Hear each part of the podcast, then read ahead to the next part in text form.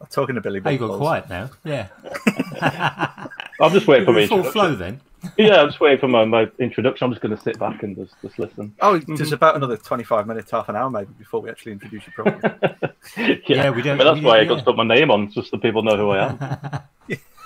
Yeah, we don't we don't stick to formalities here. We just um we just we just waffle. That's yeah, we'll be. We'll probably tell people who you are in a you know in a bit of time.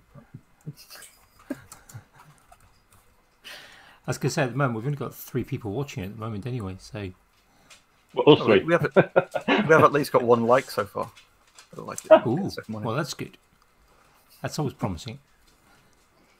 Yeah, it's a bit quiet tonight. Yeah, I don't know if there's anything else on. It's uh anything good Sunday. on TV tonight? Sunday what's there any good sort of program starting on TV? That's Well- kind of thing to look out for. Bank- Oh, there's that HMS. Vigil, isn't there? There's that kind of a line of duty under in a submarine. What? That's starting tonight in the UK. Line of duty in a submarine. Yeah. Well, that's how my wife described it anyway. 'cause she said she wanted that to normal watch it at telly some stuff? point. I, Yeah, I have not not- watched yeah. normal telly in years. YouTube's always forward. yeah, well, it's not my thing now. at some point. It's like my little kind of routine. It's kind of like, oh, if I sit down with a few beers on an evening, um, I always watch some YouTube videos beforehand. Oh, we've got a cat already. Um, yeah, I always like go. The thing is, there's so many makers. There's so many things to watch. You just get bamboozled with it all. Although I've been watching a lot of um, knife making recently. Ah, Yeah, you know a few knife makers. Mm, We do? We do. We've got a few in the uh, in in the lineup to, to drag on this podcast at some point as well. Hmm. I've actually I got I bought a knife from Jonathan years ago, um, a copper one. I think one of the first Oh. ones he was starting to make. He literally just posted it on uh, his Etsy shop, I think it was, and I just snapped it up straight away. But I mean, he's come I on remember, leap, yeah. yeah, leaps and bounds in the last of last few years. The, these knives now are Totally. remarkable. Yeah, totally. I was watching I one love- today. I'd love to know where he's Tyrell. buying them in from. Well, there's, I was watching Tyrell Knife Works, and he's doing Damascus, but with copper, like a thin Hmm. layer of copper in the middle as well. So you get this kind of copper wave on the blade. Fantastic. 'Cause, uh, Johnny was actually in my kind of shout outs for this week because of some of the stuff that he's been doing with uh, like San Mai and stuff. Yeah. And these like really, really pretty waves of copper Mm. nickel or things like that. They're in there. Absolutely beautiful. Yeah, stunning. He's got some And it's really, a- really nice stuff at the minute that's um, it's going to some really cool people as well. Even like the pins in, in the handle, like with his logo on and stuff, you know, and he's now Yeah. etching his signature. It's like, come on, Yeah. come on, come on. They're nice. Yeah, and I mean, there's the handles and stuff now, and people are doing all the kind of aluminium honeycomb, like in resin, and you know, um, yeah, it's pretty. I imagine that's something like, well, it's like anything. Spend decades, decades just learning the craft. Yeah, definitely. I was gonna say I saw. Uh, I think it was Chris CM CM Cutlery CM makes. Well, Jamie, you'll know. You'll know off the top of your head. Chris, who you, you've made the 3D printing stuff for, who does the knives? Is it the Oh, same Causeway Chris? Supply. No, no, can't be. It's not that Chris. Then must be a different Chris. Um, CM something. I'll have to look it up and put it into the thing. Looking at chef's knife he was been working on on Instagram uh, earlier. It was just like absolutely drooling over it because it was just so beautiful. I was thinking, Yeah. there's just no way I can afford that. It, it's got to be hundreds of pounds. to Just Well- for the, the metal, that I mean, it was gorgeous Damascus style Mm. Gorgeous handle. Uh, the shape was lovely. It was just like, oh, I wish. But it's it's one of those kind of things. You know, if I was a professional chef and it was kind of something that I could justify, then yeah, I would justify it. But Oh, I mean, you know, I've worked in kitchens. I was, I was a chef for like 18 years, and if I had one of those knives, it would not be going in the kitchen with other chefs. well, that's It's the la- danger, isn't it's it? the- It's the Yeah, last your own- place I take it. So, you know, personal holster. hmm Yeah. Oh, on the back. Yeah. Uh, I, I, no, Just with yeah, a, little, like a a, little, a little tiny paring knife. On the other side. Yeah. Little blade like that. be like Blade with his sword at the back. Um, You'd have to I do was it like um, uh, Deadpool style, wouldn't you? With the two, just have one one proper two knife tiny little knives. Two, two little. Like if you had a little plastic fork and knife in the back. Like. I was ch- chatting to uh, Jonathan a, a little while ago because I'm like really surprised he doesn't do any YouTube like videos, any maker videos because Hmm. probably just doesn't have the time. But It- That's what it Yeah. is, yeah. I'm, I'm in a chat with Johnny. I, I chat to him quite a lot, and um, it, it, he gets a very, very limited window to to do stuff out. So he's concentrating on efficiency quite a lot to just be able to Yeah. Dive in, smash out as much work as he can, get as many, you know, as many, you know, blanks forged or uh, you know whatever. It's he's got the process Yeah. really, really beautifully down now. yeah, just doing all the handles all at once and all the pins Yeah. and stuff. Yeah, yeah, yeah. No, he they, gets spoiled uh, rotten in this in this WhatsApp chat because he'll he'll he'll be finishing working on something and you know he'll just send, send us like a load of videos of all the knives he's working on. and stuff. And it's like, knife, knife palm. yeah, it is. Yeah, sixteen unread messages. Oh god, now this is going to be really, really just annoyingly good. yeah. And that's it. You know, it's just kind of it doesn't matter who you chat to, like in the make, maker community. You know, they all show you stuff, and you're always just kind of bamboozled by talent. You know, just seeing the stuff that people make. It's just like, oh god. Well, I I, I, won a, a um a sign in a in a competition that was just like mind blowing. Just this bloke that came out of nowhere and and went, "Oh look, guys, I've just made this sign for a podcast that I like." And just you know, Well, you know, for those who, who can't see, I'm, I'm pointing at the the um, Yeah, for the little benefit of the audio listeners, the later Fools in the Tools week. sign that is uh, is the, behind me. That's um, not usually lit up. Was No, created no, by you- the the very wonderful Phil Thompson who is sat with us.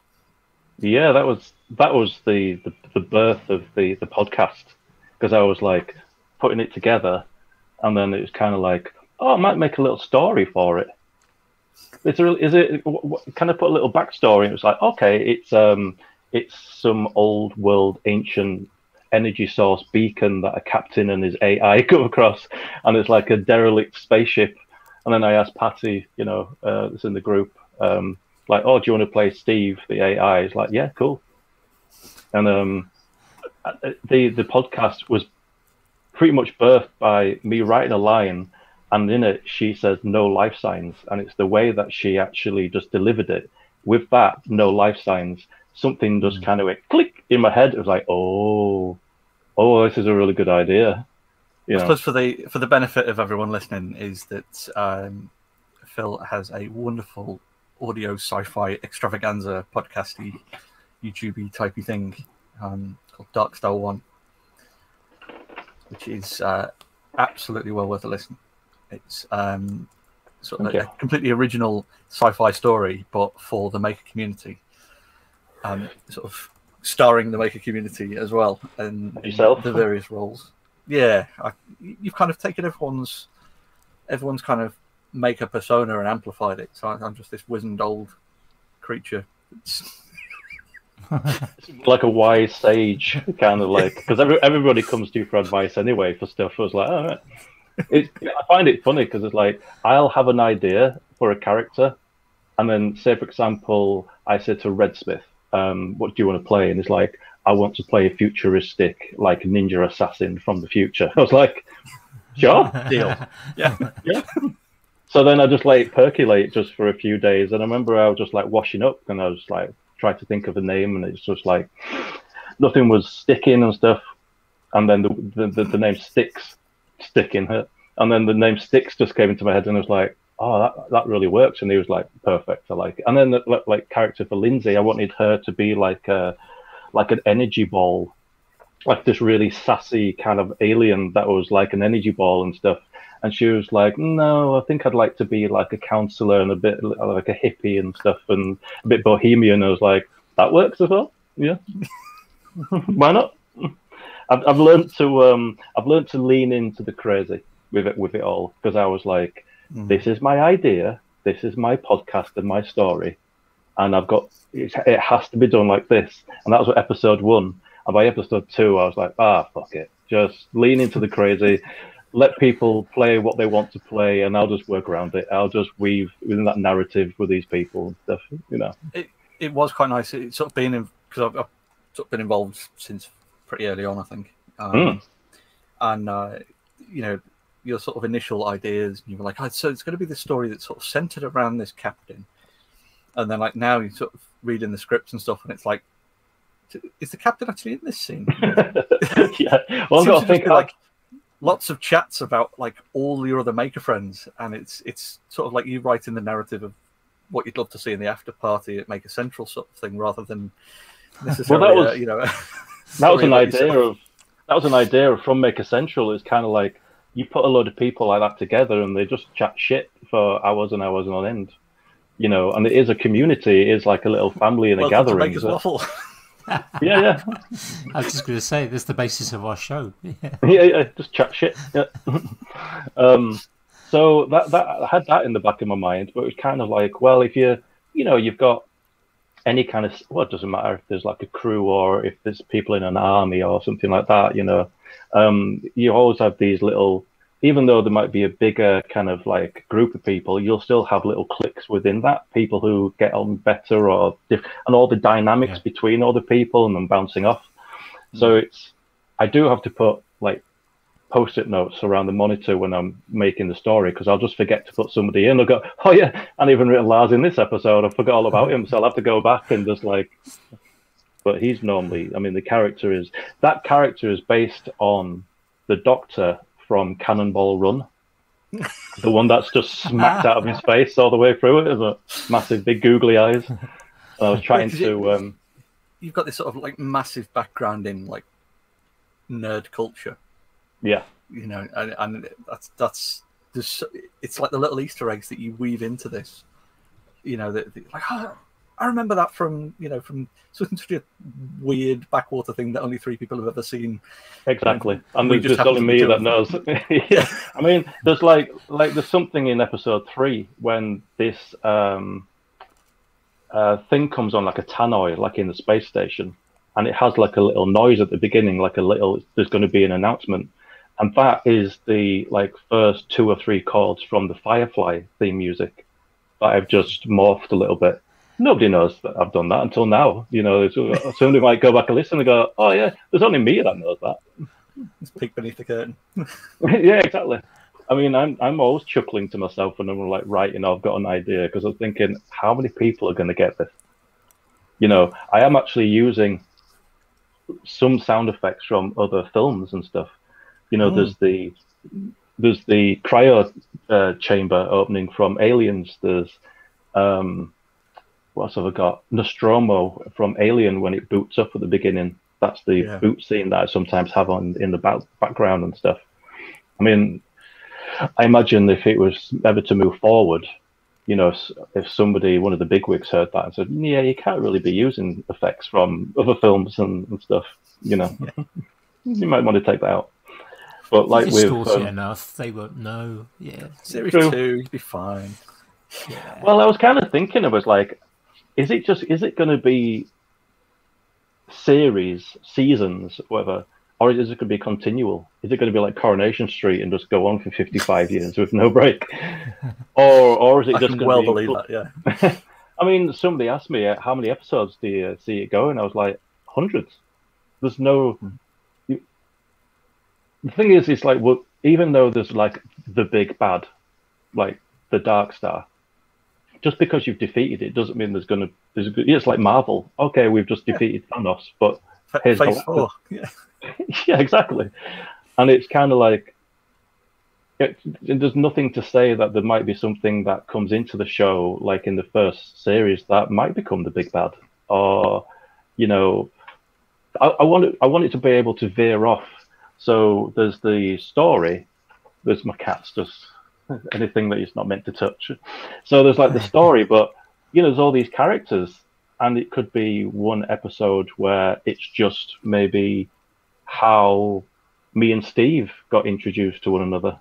Because she says in one of the episodes, I was very lucky to find him. How did we meet? Or how did mm-hmm. you find me? You know. Um, and that isn't necessarily one episode. That's potentially two, three, four episodes Exactly, depending on yeah. how you much Yeah. you want Well- to stretch it out. I, I I figured out who or what Steve is, like where you know how she became the way she is and uh, her past and stuff. That's all figured out. Hmm. But it's kind of like you know the captain has a past. Um, hmm, don't want to say too much on that one. well, he was in the army. I'm just going to put he was in the army, and that's how he knows Lars, because Lars Hmm. was the doctor. Um, something happened to Lars that was so traumatic. He just started like taking all the drugs just to forget. But now he's taken so much drugs, he, he doesn't even know what he forgot in the first place. You know, he's just always in the morphine cabinet and stuff. You know, one for you, one for me, kind of. Um, Well, I just thought if you, well, not if, when when you get Andy in there, there's a perfect character for him. It's like random tangent. Well, I, I, still, I, I've not come up with the, the, the amazingly, you know, character that's worthy of Andy. You know, I'm still waiting to uh, to come up with it. Well, I mean, you let me know. Well, episode six, which the recording should be in today, um, but um, I don't um, think I've had the script for that one. oh, because you're not in it. That's why. Uh, so the cough was for the benefit of the other cast members who might be listening. Yeah. Yeah, pressure yeah, up at now. yeah, yeah, yeah. Um, so I mean, episode six um, introduces, at the moment, two more makers. Um, but I've got side uh, characters in there as well who I need to figure out who can, you know, they can be because like episode three had, including me, had 34 people recording voices like for it. Um, that was like the crew, um, all the kind of the, the background kind of like characters. So you've got market stall sellers, you know, there's Janie and um, Dandles. I even got Jen Jen Schachter from Tested in there as well. Um, Fantastic. yeah, then Nice. we've we had um, Christopher De Burr. He was doing like things over the tannoy and stuff. Uh, There's an eyeball in my drink. There's an eyeball. in- Yep, yep. There There's was an eyeball in my drink. us who had that line, didn't we? yeah. um, yeah, and there was um, Christopher's wife. I mean, the funniest thing I've had so far was uh, um, I actually looked up um, alcoholic beverages in Star Trek, and one came up called blood wine. Klingon, so, yeah, and then Emily, um, she was playing this uh, waitress or bar barmaid called Babs, and I send this line to Turkworks Tim, uh, two black, two blood wines, please, Babs. I either, I either it kind of corrected me or he read it wrong, and when it came back, he was doing it in a Liverpudlian accent. and went two blood wines, please, babes, like but I didn't know he was going to say it, and I just like, oh, that has to go in the show.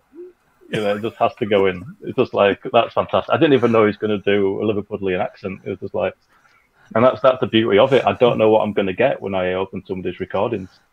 Yeah. I don't. I mean, Rasmus. I was like, okay, I like Rasmus's accent, and he comes is like this Scottish um, Chekhov from Star Trek. I was like, where the hell did that come from?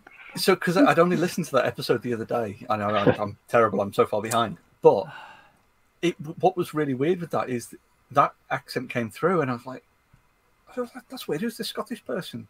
And I'd only been speaking to Rasmus literally the night before on a hangout. So it took me uh, a good three or four lines of dialogue, you know, or, you know, back and forth between the two of you before I realised, oh, shit, that's Rasmus. Yeah. You know? I was listening, just going, "What in the sweet baby Jesus is this?" And I was like, "I was like, do I tell him to do a double accent?" And I started like listening, and I was like, oh, "Actually, no, this is actually really good." I was like, "All right, there you go." And then like um, Mackenzie, who plays um, Stitches, I didn't ask her to do that. She just came out. She did two Such a- different. Brilliant character. Yeah, she. Yeah, I mean, there, there was an idea between because in my head, see, the beauty of it is somebody can listen. It's like reading a book. You paint your own picture, you paint your own story in your head. Yeah. So when people listen to to the show, they'll have different ideas of characters and stuff. Um, but I think with Stitches in my head, like she's tiny, you know, she's quite small. Yeah. But you know, um, it's like in the last episode when Skip comes and he's wearing the really short robe, and she's like, "Wow, that is a short rope." And but it, it, but obviously the end of his penis is hanging underneath, you know, and stuff, and she can see it. And I'm like, close your legs. She's eye level with that thing, you know. and I'm, I'm writing this. That stuff. mental picture, that, that is exactly the mental picture I got. You know, so thank you for that. But you know, that, that of, her, of her being just really, really, really, really tiny. But you know, obviously him being, you know, uh, a reasonable, I was say a reasonable size of person, but it's probably not doing him justice. But you know. Well, I mean, I, I got the recordings from John, uh, first of all, and I, I was like, mm, in my head, he was very much like, oh, what's his name? Zapp Bra- Brannigan, Zapp Brannigan Mm. from Futurama. So he's kind of like this really brash, overly confident, like hero and stuff. Um, but I just not made him as stupid as Zapp Brannigan. But like in his time, you know, he, like Skip is just like, you know, two Uzis, John Woo, doves flying everywhere. There's just bodies everywhere. You know, he's always walking away into the sunset with a woman over his shoulder or something like that. You know, he's always, he's always in perfect profile and big, you know, big smile and a good chisel. You know, he's just that kind of hero. Small waist, really wide shoulders and stuff. You know, and that's kind of like I was showing different um, people's uh, uh, places where they are in the ship. So it kind of goes to Harmony, who's listening to whale music, and she's got the little gong and she's meditating. And then there's Lars, who's smashing his room up because he's looking for his monkey, and he's got a banana stuck in his bumhole. And then, and I mean, I write this stuff just going, nobody's going to say yes to this. And then I just get the recordings back, and I'm like, oh, well, I fell for it again. Do, But it do we all to- cut out the laugh tracks, or do we? Do, do some of us leave them in so you just get our our failed attempts where we get halfway through the line and doubled over crying? I don't get that many bloopers. Um, I got a few like before. I mean, I did get one that she sent when um, when Steve says, "I'm sorry, Captain. I thought you might have been slapping the salami," and when Patty had said that, she sta- she just went, "Oh, geez," like that, and just started laughing. And that's actually at the end of the episode when the Yeah. music comes up. That's I put that, put that blooper in, and um, I think Al sometimes goes like off kilter and. I, th- I think it might be episode three when you play Rusty and Rusty's going, "Who's up for Taco Tuesday?" Yeah, Yeah, and then that he's like, "Who's up? over. Yeah, who's up for Toast Thursday?" No, that shit. It was up for Sausage Saturday. She knows what I'm on about. Look at her face. And I thought, "Oh, that has to, it has to go in because it's great." The thing is, it's like I say to people if they can do like two lines how I've written it, and then just do a couple, just, you know, whatever. And there's a lot of the times where it's great, and I'll I'll put that in. You know, Lars goes off on well, being Lars, and um, most of the time I, I put it in. Or I mean, there was there's a bit in episode three when Lars is going uh, rusty bucket, and he's going bouquet, bucket, bouquet. But that was that wasn't in the script. But I just heard the different variations how they did the lines. I was like, oh, they could have a little bit of a thing here, you know. And Well, it that, just that sort of tete-a-tete was really.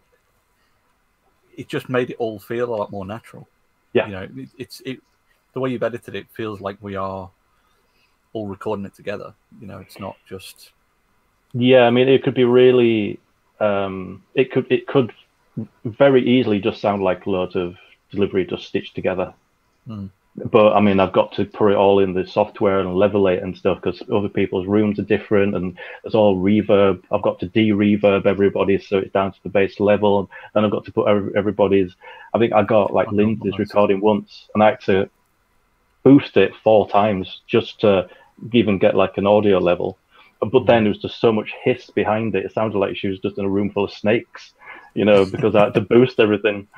So it's, um, I mean, I've had to learn. I mean, I, I actually do all the editing in a video editing software. I do it completely backwards. Really? Yeah, I do it in HitFilm, um, Ah. which I've edited like videos in. But I just thought I Yeah. can't be asked learning another piece of software, you know, to do the. I, I can do it in this, Yeah. and then I can also, you know, add visuals to it if I want to. Yeah. Um, It's because I like mean, my, my background, my dad's an audio engineer, um, so like I, I grew up seeing things like Wavelab and stuff like that, which is like it's the that's what I use as well. Yeah. well Wavelab was um, was like the, the paid for thing that Audacity now gives you for free.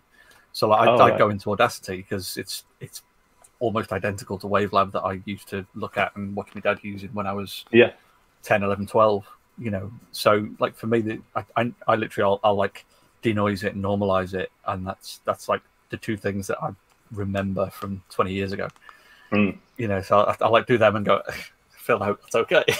It's your problem. well, it's it's kind of like um, you know, there's there's effects in the video editing things for the audio, but it's crap.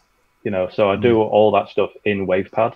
So that's changing people's pitch or speed or putting echo and reverb because like the effects on your character, that's mm. re- reversed, and then there's a reverb put on it and then reversed back, so it has that kind of whoop up to the how you know, and there's and there's echo, but then you don't put echo on all of it. You just put it on like on the last like half a mm. word or something. Um, but I've had to learn all this, you know. Uh, first episode, I just chucked everything at it, and it's a little bit like just a wall of noise. It's kind of like, whoa, okay, well, I can't understand what he's saying or he's saying, but But that's the thing is, even over those few episodes, you can see that progression. But obviously, that Hmm. we're just seeing that in the in the sense of you know what it was like ten minutes the first episode and like forty five minutes the last one or whatever it was.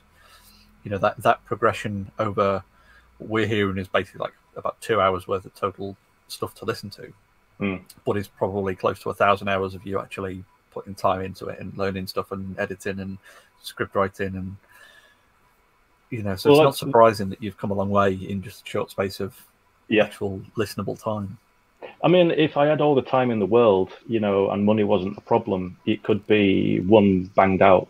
You know, if I did it, I mean, so episode six was three quarters written when episode five was being edited. So then I finished editing five, finished six straight away, and then sent it to everyone and said, right, two weeks. But if I had all my timings right, I could be, whilst people doing their recordings in those two weeks, I could be editing a, an episode in those two weeks you know Yeah. so there's all this constant kind of like flow um but i do, i mean i even made music for episode five as well when janie appears and there's all that kind of elven music i wrote i, I was just messing about and just made that on ableton and it's my little nod to lord of the rings you know there's all this elven um, I've got this uh, Ableton library, there's all this elvish like speaking that I'm having it swirled around and stuff. And I mean, I put stuff into the show, but I don't know if people pick up on it. Like, Yeah. when I start, when obviously I've kind of spoilers. Uh, if if like in episode five, when something happens and then Janie turns up, obviously the captain's in trouble. So when I start talking and start like he's starting to believe about maybe uh, the the future ahead of him, you'll hear electricity just starting to crackle, just, just, just like, and then I start talking more and you can hear it and it starts getting more and more and more because it's building up to something. And that moment when she says, and so do I, and then it all kind of fizzles out, and then all of the storm like audio comes back in. I was just so lucky. I mean, I've got all this royalty free music, and I generally listen to the scene. I know exactly what's happening, then I go, right, I need to find the right piece of music. And there's 372 songs, and I just copy them all and paste, and I just go through every single one and just try. And even if I go, oh, that's not the right start, well, sometimes the- there's chorus, so will that bit work? And it was the second song that I actually came across uh, when it gets to that bit when she goes, and now so do I, and this kind of little drum and bassy track that I found. Then the audio comes in, and then your character goes, uh, Captain, remember to breathe. And then all the lightning like hits the captain, and he kind of wakes up and stuff. And yeah, I was, it's like I was doing it, I was just getting goosebumps, just like doing it, going, "This is fucking awesome." I was like, because I'm making stuff that I want to listen to. Yeah, I, I, Yeah. I love the idea that, that you know you've got all this um, imagery in your head that, of course, you're you're just trying to get all of the stuff out of your head and get it into a thing that people can listen to, Exactly. and then get that into their head. You know, it's Well, it's uh, it's it's painting a story with noises. Hmm. You know, because there's no no visuals to go with it. So, you know, when you listen to an audiobook, somebody's describing stuff to you in third person or first person, whatever. But I'm actually that's the story in your ears. That's what's going on. So, you know, doing that at that episode, there was there was 18 different channels that was all going on like at some points because there's the music going on, but I don't have the music right in the middle. I have it doubled on the left and the right because I want the audio yeah. to be in the middle. But then you've got the rain. There's three different rain tracks like going on, and then you've got the thunder, and then you bring some wolves into it, and then you've got like the ship that crashes, and then you hear all the metal twisting in the background, and then you've got the audio. So I'm just keep adding all these extra channels because I'm adding all these extra effects, and then yeah, so I have to constantly just keep saving it because HitFilm crashes because it, it's just kind of like it's just it's just like you know straining at the seams. But stop stop yeah, putting all, yeah. all, the, all this stuff. but um, but you're right. It is trying to get whatever's in here, you know, and make it sound. I, I, I mean, I love like say pop culture and movies and comics and TV, film, whatever it is. And you know what you like at the end of the day. And I just like mm. people say to me, "You're putting too many ideas in the show." you know, you, there's too many ideas being thrown. It's like, yeah, but I've got loads of ideas and I'm not going to run out of ideas. And like somebody just went, yeah, but you know, have have an episode, but have something really interesting happen at the end. I was like, yeah, what about the other 40 minutes? Just people just sat around having a chat. I was Like, that's to me, that's rubbish. That, you know, was like, episode one, wasn't it? There was, there was a 20 minute segment of uh, people just sat having a chat. Well, well yeah, I mean, it's kind of like, but then I start crawling through dead bodies and you know and stuff, and I, you know, it gets a little bit weird. It was, I thought the good introduction was either they're all just sat having like a meal in the canteen or something. And I thought, well, why not have some kind of therapy little chat where nobody wants to be there and everyone's a bit grumpy and you know Harmony is trying to like wrangle. I mean, it kind of like, you know, well, I, I, I say that making this podcast is like herding cats generally because you know people are so busy and they're giving giving their free time to me, but I've got to try and wrangle it, you know, all together and and um, but I kind of like um, I didn't realize that when I started making it, but that's kind of like how it starts when you know Harmony's trying to get everybody to chat and nobody wants to be there and stuff. But you know, used to watch episodes like Lost. They put all these ideas in, and they have no idea what was actually happening in the show, and then nothing actually happens till the last two minutes, and then you watch the next episode, and then it doesn't even follow on from the thing that they dropped in the last two minutes. It's like, yeah, this is rubbish. and uh, I, I just rather just throw everything up because I don't know how long I'll be able to make this. You know, um, yeah. if it lasts 10, 20 episodes, I'll be more than happy. So if I can just try and get what's going on in my brain like down, um, but it, there's all ideas that are changing about the show all the time. Like I'll chat to somebody and they'll have an idea and they're like, "Oh, I didn't even think of that," and I might go off on a bit of a tangent with the story or something. But I think there's just there's just a lot of scope with the story and the people involved. You know, because like there's a well of creativity out there. So mm. if it does get more popular and get the views, um, if we're able to get sponsors for the show or you know some kind of funding for it or something, then you know you can pay artists, conceptual artists, to, to come up with the, the ship and the characters, and somebody might actually make music for it, visual just, effects for it. I just love the idea of there being this, you know, really sort of like jovial, fun, sci-fi based scene, and then one of the characters says, "Oh, one second, I just need to get this evolution chop saw out to cut this piece of." Uh, I'm, I'm, so, I'm sorry, I couldn't, I couldn't, hear you there, Captain. My ISOtunes were turned on. yeah, like, Does anybody play really World blatant. of Tanks at the minute? oh yeah, yeah, yeah. What's the other one that's every, everyone's doing? Skillshare. Shadow, Raid Shadow, Shadow uh, Legends. Yeah, that's the one. Yeah yeah, we just stop, stop telling Lars to stop playing on his little switch or something. And there's just, what was that, Captain? I'm just playing Rage, Rage Shadow Legends. Oh, jeez. Oh, we seem to be getting into some dicey waters. Maybe we need a VPN. hmm. Yeah, that's the thing, isn't it? Yeah. Nord VPN. I mean, uh, you listen to. Um, that's those sponsors enough, anyway. yeah.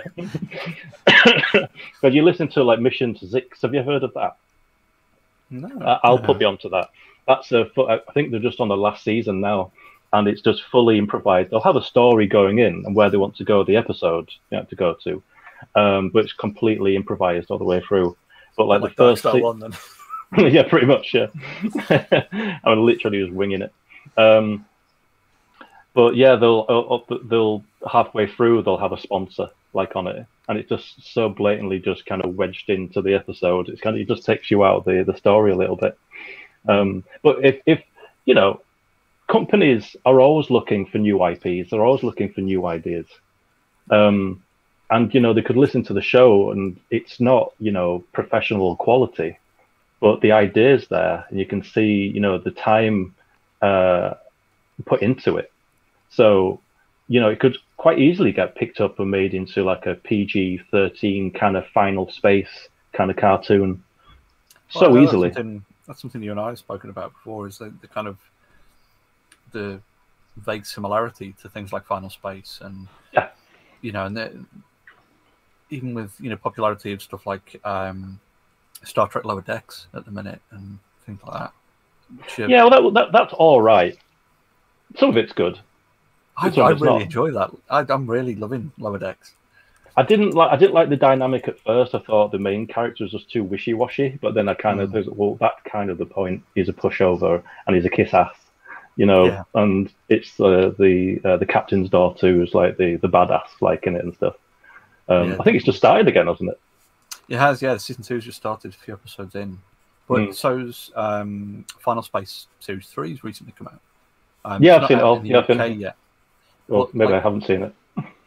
yeah, but like we hmm. we might have watched the the first episode, and it was just it's bonkers. Absolutely well, bonkers. The whole thing has been bonkers anyway. But yeah. well, I actually tweeted after after it finished because I loved the first series, loved mm. it to pieces. Second series comes in, and Gary is just so washed down because they wanted other characters to come in, so he had to take a step back. So he wasn't yeah. this kind of manic, like over the top, like gung ho guy that he was before. And um, but then uh, series three came on, and he's back to being like who he was, which is he's just batshit crazy, but he's just mm. very lovable with it as well. And um, I actually tweeted and I, I got the guy who plays Hugh and the actual producer of Final Space like in the tweet because I actually just said I didn't like ser- Series 2, but Series 3 reminds me how good Series 1 was. I thought Gary was just too wishy washy and he was just too plain. And then two of the guys who actually are in the show and make it, produce it, liked my tweet. I was like, oh, nice. Maybe they agree with me. yeah. The subtle, subtle dig at those pen pushers who decided to change Series 2. Well, this is it. I think you know sometimes there's that old adage, isn't there? There's too many cooks. You know, when uh, a studio gets involved, and you've seen it with some films like Spider-Man Three or something. The studio gets involved, ruins the actual creator's vision of something, and it's not what they want at the end of it. You know, I think it happened with the first Suicide Squad, where they they wanted to change it because the studio said it's too dark, and then they edited it and chopped it up, and terrible. Well, I know you know I've talked before about that. Like, um, like Andromeda was really weird like that. You know, like getting four really good series with this fantastic arc that runs through the whole thing, wraps it up beautifully at the end of series four, and then the studio went, let's make a let's make a fifth series. You know, completely. You know, you couldn't do it properly at the end of that. Mm. You know, and things like uh, Alias, Jennifer Garner. Um, they had this fantastic story that was going to run through several series and it was going to be this you know fantastic spy show and everything and then we sort of got to the end of series one and said well actually let's let's try and bring in a new audience so let's the, the big massive cliffhanger that you've just done at the end of series one let's just backpedal on all that ready for series two for people who didn't watch series one even though it's just got loads and loads and loads of awards and is amazingly outstanding and something let's just completely change it to get more people in you know and then I, I think they did that with like person of interest as well they uh, they had all this huge fan base and then just changed it. Mm. You know, it's kind of like, well, no, why are you changing stuff? But I think just executives and stuff, they they want they want views, they want viewers, they want eyeballs. Yeah. So that's why sometimes you see, you know, five million different reality shows, you know, cooking with sharks or something, because they know that people are going to watch it. You know, any, Jersey any Shore and all that kind of yeah, shite. it's terrible stuff, but people watch it, and you know, so these. So, I was looking at this this website, and it's what all the major studios and stuff kind of dip into this pool of talent. And then you pay to this website, and you can actually pitch like a screen, you know, screenplay or ideas for shows. Yeah. Eighty percent of the the pictures and stuff is all for reality shows and stuff that I picked up. Hmm. You know, hang gliders, hang gliding to Mars, and all this kind of like just weird drivel, and it gets picked up. But it might only get picked up for one season, whatever, and then just like chopped. But they're just they're just throwing enough at the wall to see what sticks. You know, because you know, Yeah, course. Yeah. one year it's like um, tiny house conversions, or the next thing it's just living off grid or something. There's all these different trends. Um, but I actually thought about um, paying for the website. There's a certain price, and you could put one pitch in, or another price put three pitches in. But you can push the pitch forward, and all the big studios, even like Apple, you know, Sony, and uh, Amazon, Netflix, they all have the executives that are looking through all these pitches and it's you know there's many uh, templates out there for you to be able to write a screenplay or i mean it could be made into a film no it couldn't really if it was about 10 hours long I guess. Yeah. lord of the rings I was, I was just about to say, get Peter Jackson involved, he'd be fine. well i mean you know i mean the sci-fi but there's generally it can look really cheap sometimes if it's not got the budget behind it you know Yeah, you I look mean, at I think you know something like um, ah, mine's gone completely blank, but it, the um, Sam Neill's in it and stuff. Uh, oh event horizon Event Horizon, yeah. You know, it's a very, very dark, gritty sci-fi horror type thing, which would be perfect kind of pitch genre for Darkstar One. As you know, like if you were going to sum up where it's going to be, it's it's sort of sat squarely in that kind of Yeah. you know, I- I sci-fi can- horror. I mean, uh, um, I used to be really big into horror. I mean, I'm wearing a Evil Dead kind of like reference here.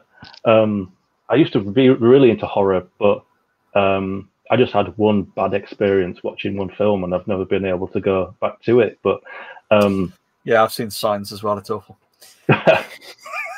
oh, what's it? What did somebody wrote about that once? It says, "Are, are you saying to me that they've actually conquered um, space and time? You know, they can go vast distances in space, but they can't turn the door handle." It was that scene where they've got a knife underneath the door and they're looking and they can't turn the handle. And it's like, what kind of morons are these? Go to a Um, planet that's sixty percent water and die. They're afraid of water. Yeah. Terrible. Didn't think that one through. I don't, think really. Um, but you know, you see Star Trek Discovery and you see the budget like behind it, and then you look at the Orville that came out with, um, and it looks like it, they had about hundred dollars for the set. Yeah, Yeah. Well, it, it was. Um, oh, what's his face? Uh, did a lot of work on the sets, but um, guy who used to work with the guys from Tested.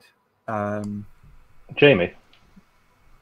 no, no. Um, Frank Ippolito, and his, um, his. I forget what the uh, what the studio is, or we'll, we'll get the stuff and link it. But he, um, uh, you know, amazing growth. He, you know, prop maker and does a, a lot of really cool, really funky cosplays. You know, he's one of these guys who's who just he's got so much talent and so much skill, and has now got so much work.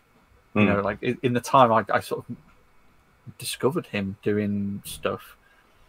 He was doing, you know, there was like little tiny workshop, and it was him and like another bloke or maybe two other people, and they were just kind of doing a couple of little bits and bobs. Mm. And they did some stuff with Tested. He made uh, a, like a life, full kind of like human style version of some of the Futurama characters.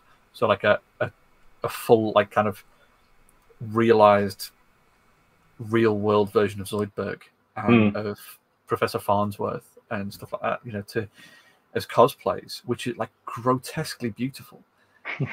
but then he's done like Admiral Ackbar and all of these other like amazing characters, and then he's since been picked up to do things like the Orville and doing work in these like massive, massive movies. And over the, Mm. the course of a few years, has got this like colossal empire now.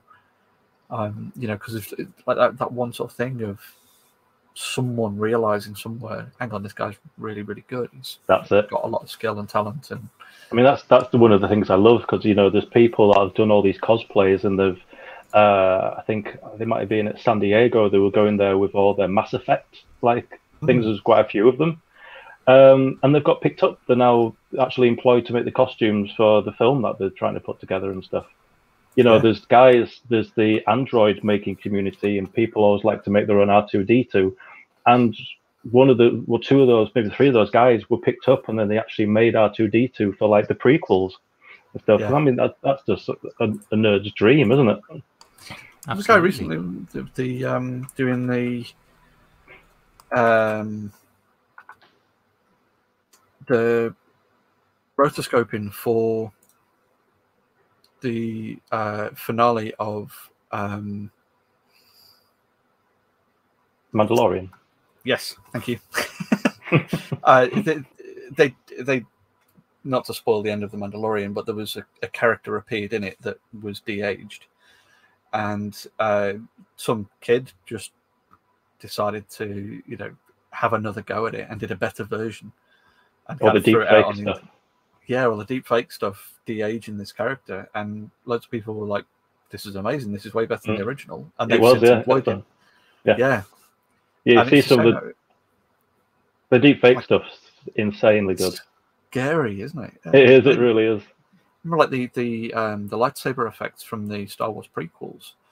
Again, there was a there was a kid who'd um who'd done uh, like a, a lightsaber fight with a mate of his, and it Mm. was a, a Jedi and Sith battle, and they did this fantastic thing, and he'd developed a new way of doing the lightsaber effect, Mm. and then ILM picked him up, you know, because it, it was a fantastic, really realistic way of doing it that was better than, than their way. So they Yeah. they grabbed him and dragged him into the fold, sort of thing.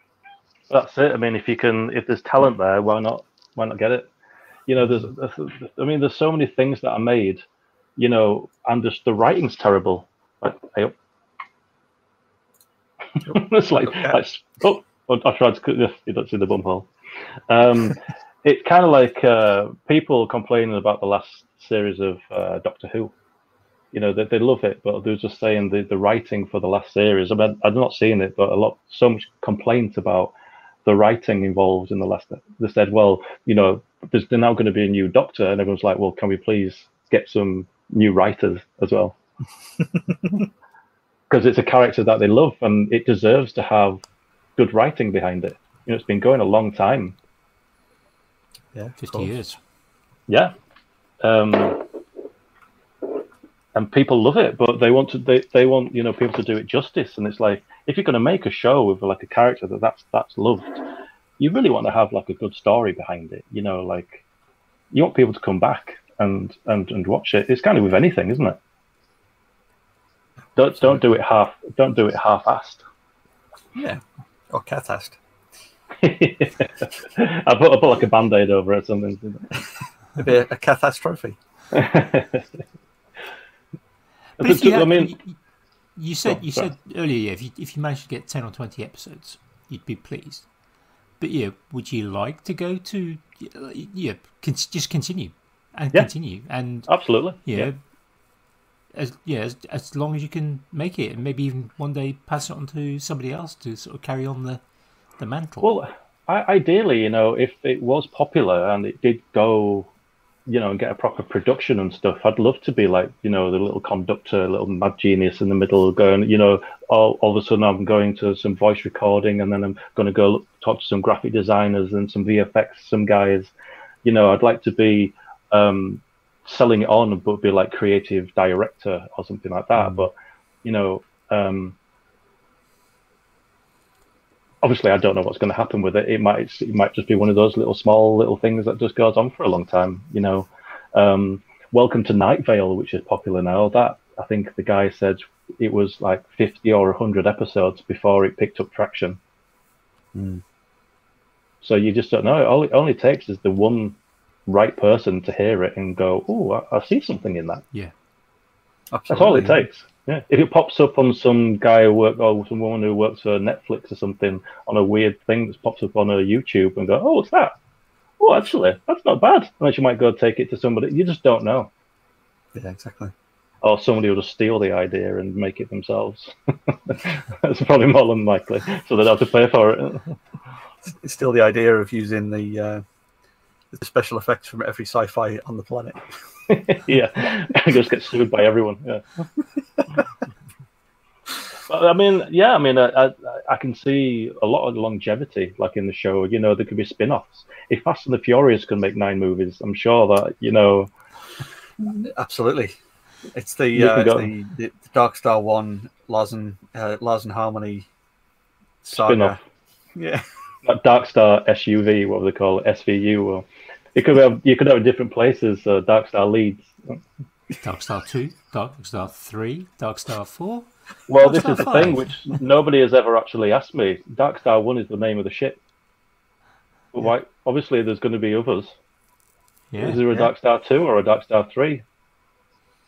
Yeah. or a Light Star one. Or No. What? Why? why is the ship named after the same bad guy? Mm. Well, if you go back and listen to stuff, episode one uses a phrase called the Dark Star Initiative. Does. I actually drop quite big hints in the show. Um, just people, because you know, you might be doing something else, but there is big hints to what's gone on, like in the past. Um, even like in the trailer that I made, I kind of put together.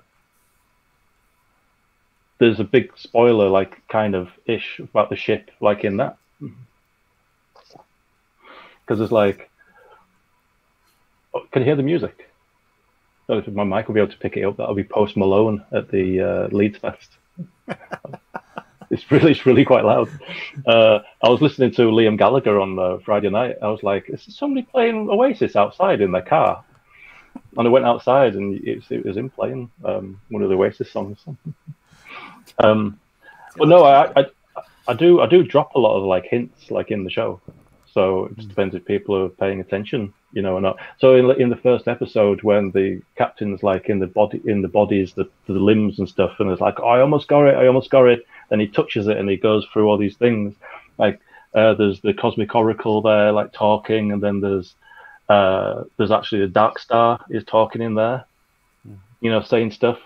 Um, yeah, I actually no, there's two big like big things in in the trailer actually which could you know which are major kind of like plot things it's like but So what, so what you really need is is for maybe some keen fans to start a Dark Star wiki, a bit like you get kind of your wikis for Firefly, Doctor Who, and all the Mm. rest, where they kind of look yeah character by character analysis and storylines and episode episode breakdown.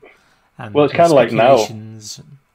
yeah that, i mean i'd love that the conspiracy theories and stuff um but it's like now you know with especially with the reaction uh culture that's going on you know a trailer will come out and then an hour later there'll be a breakdown of that trailer like there was one for spider-man all the all the easter eggs and stuff So if there was a, you know, when the episodes came out, there could be somebody breaking it down. You know, what does this mean? What did this conversation mean between these that's the two? next the next YouTube channel that you start is going to have to be the Dark Star one behind the scenes, or the uh, maybe the, the Dark Star two, you know, post show breakdown sessions. yeah. Well, you've got like uh, Walking Dead, then Talking Dead, and stuff like that. Yeah, yeah. I think that there is a Star Star uh, Trek one as well with um, Wil Wheaton for Discovery. Mm. that they always do. So you know, we could get Patrick Stewart and Ian McKellen, you know, doing a breakdown of the uh, latest Dark Star episode or something. I think maybe Dark Star once you, you do a couple of episodes back. well, I mean, that's why I did like the one episode. I didn't know whether it was just worth uh, doing. Was like the Captain Supplemental Diary Cosmic Cosmic Log or whatever it was. I don't know. Where, and then it's just me kind of like talking about what's just happened, like in the episode. Um, but I mean, I'm I'm even doing the fake adverts, you know, as well, yeah, like for it. do like those. Yeah, I mean, like uh, Lars had mentioned Revivitrol like a few times, like in chats, and then he just recorded it. He just when he sent over episode five lines, um, I got them, but I didn't like listen to them just yet. And he was like, "Have you listened to the recordings, the, like the, the ones like titled bonus?" I was like, "No, what, what, what?" And then yeah, he'd done it, so I was like, "Oh, well, let's do this trade." And like even um, James, Malton Make, um, I was actually going to get him to do the voiceover for the brothel, the Legzak Legzak Kimber broth, casino and brothel, and um, he just he just decided to do one about uh, Crestridge rifles instead. So I actually mentioned Mr. Crestridge in episode five, and I'm not alone. I've got my friend with me, Mr. Crestridge, and um, so yeah, I mean, it's just uh, I just love. It. I, I want people to have to feel like they've got like um, complete freedom. You know, here's a mm. script. Creative input not, well. Yeah, I mean, I'm talk, I talk to friends and they're like, "There's no way that you'll hand over, you know, creativity and stuff." It's like, no, I love it because I've got in my head how somebody might do a delivery of a line, and then they just do it completely different, you know, and then they might just ad lib something which is a lot better than what I wrote. You know, I'm not saying my way is the only way. It's, I'm just I'm just the one that's just happened to be writing it. That's all. Well, yeah, you, you, you're getting us all into character enough for us to just throw any old rubbish at you. Yeah, and it's kind of like wanting having people to be comfortable with the character as well. That's why I've gone. Who do you want yeah. to be? Who do you want to play? Because if you're not happy with the person or the thing that you're playing, you're not going to be invested, and you might not last that long. You know, people have come in and out of the show um, for one way or another. You know, it might be time or stuff. Um, and I think sometimes people say yes because they don't want to say no but then they realize I just I just don't have the time, and that's fine because you know just I think we've had four N8s now. He's mm-hmm. like he's like the drummer from Spinal Tap. You know, we'll just keep just a revolving door of actors just playing N8 the whole time. So that's going to be it in, in ten years' time. It's going to be you know we've got Triggers, Broom, and Darkstar One's N8. Be, yeah, uh, six different handles and eight different heads. Yeah, yeah. yeah. So you yeah, I mean, I had, want... you must have had I mean, you mentioned, I think, one of the episodes had 30, 34, 35 characters. Yeah. Yeah. So with the extra ones, you must have must have yeah in excess of forty people involved so far. So let me think. So so like Janie came onto episode five, but she was also like in episode three. Um, and I've kind of reused sometimes so like little background things. I don't know how many. It could be more. Could be forty-five. Could be. I honestly don't know. It's sometimes, if I'd have sat down and was trying to think of episode three in its entirety, I think my head would have exploded or imploded. but if I do it in really small increments, like okay, here's this bit of a scene, you know. But I just thought, like with episode three, they're going to a spaceport.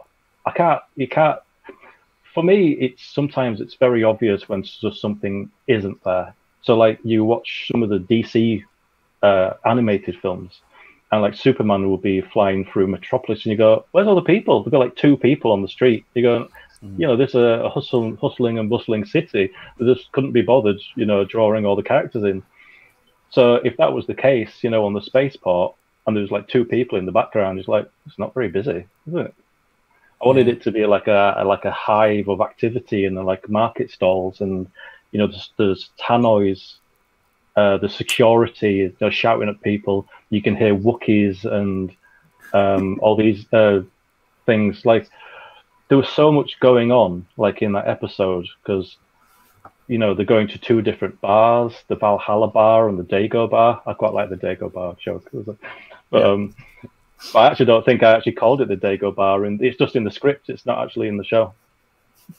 Um, so you've got all the characters in the background, like in the pub. You know, there's a there's a wrestling match, and there's all there's there's um, the brothers make doing the. Uh, they were fantastic they, in that. Yeah, and the thing is, I actually lost the footage.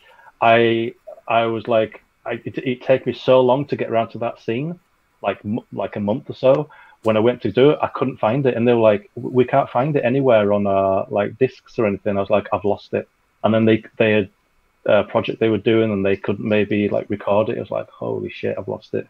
And then I just found an old little, drive, and I plugged it in, and it was there. So, oh, Thank you, Jesus. but but it's kind of like you know they're doing the commentate, and then you've got Sean Scrotum in there and the Undertipper, and then there's people shouting Scrotum, Scrotum, and I'm like sending sending these scripts out to people, and just like I think Dandles was like, our neighbours must think you know we're very strange, shouting Scrotum at the top of the voices in the kitchen and stuff. Well, I mean that's the thing because you, you you you shot me a message saying I know you've done like your recording and stuff, but is there any chance you can just record some other characters?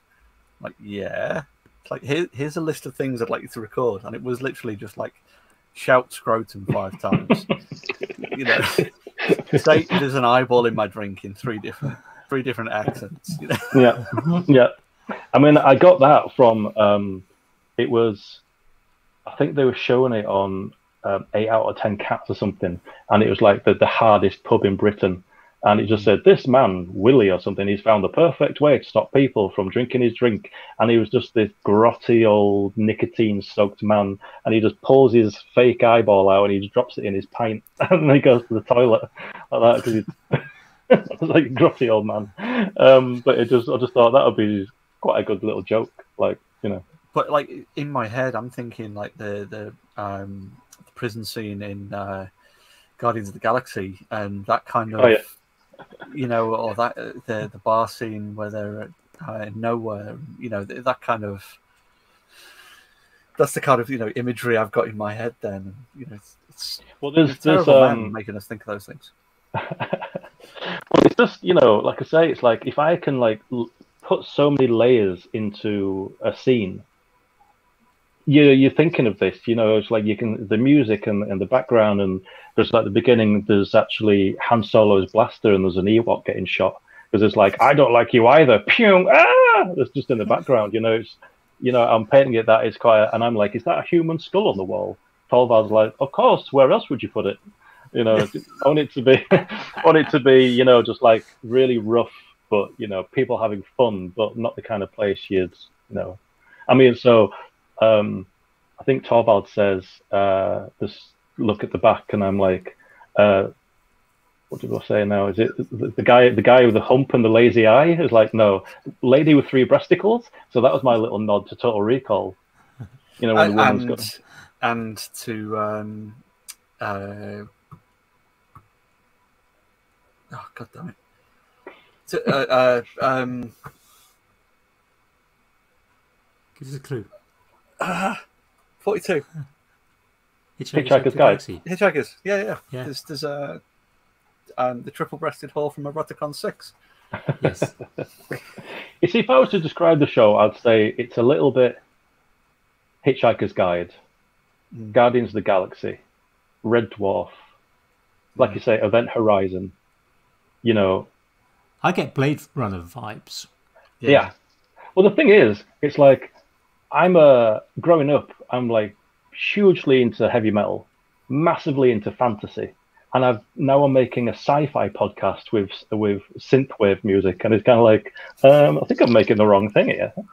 You know, like very, very, up, very fixed in the 80s, isn't it? Oh yeah, I mean, for me, it's like fantasy goes really well with like heavy metal and stuff.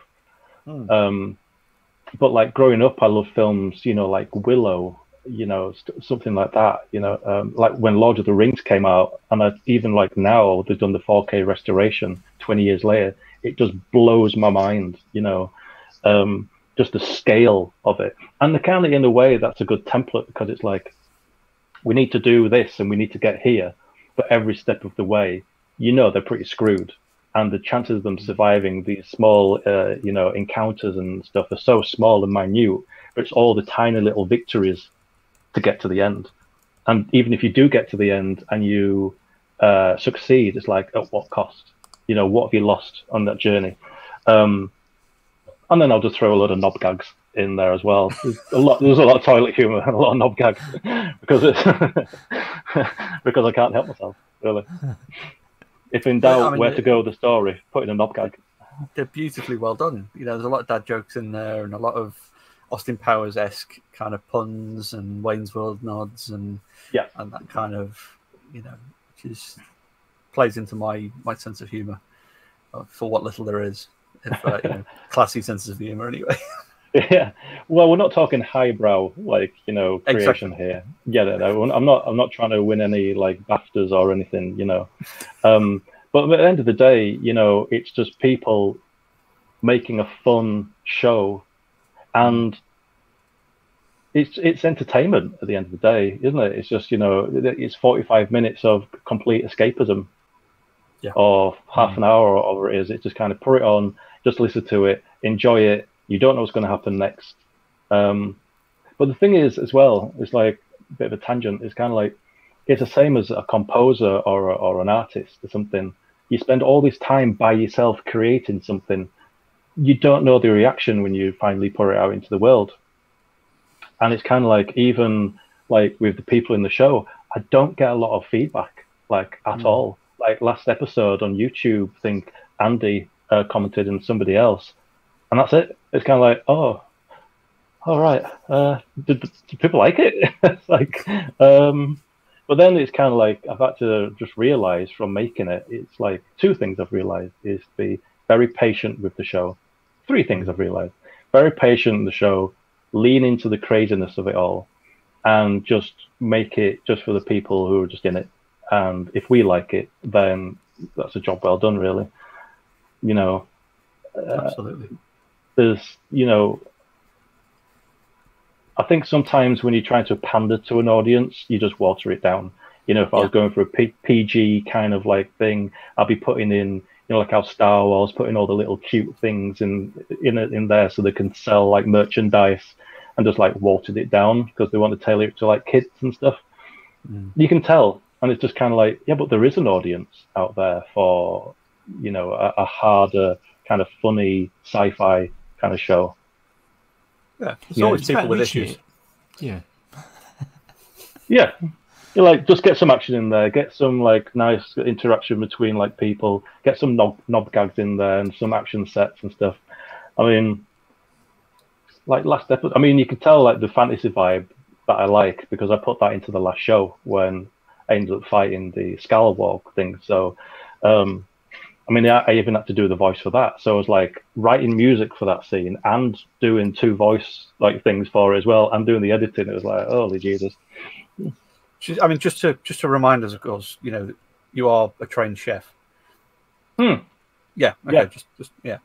Not yeah i mean there's no yeah there's no um like i mean so uh, gcse i did like art um uh, a level a level i did classical civilization art design um as level like um sculpture then i did a BTEC diploma in photography and audio visual and then I ended up becoming a chef it's kind of like, oh right, I just kind of. I was working in a pub one day, and someone said, "Oh, I need somebody to come and just wash up and um, maybe help with starters."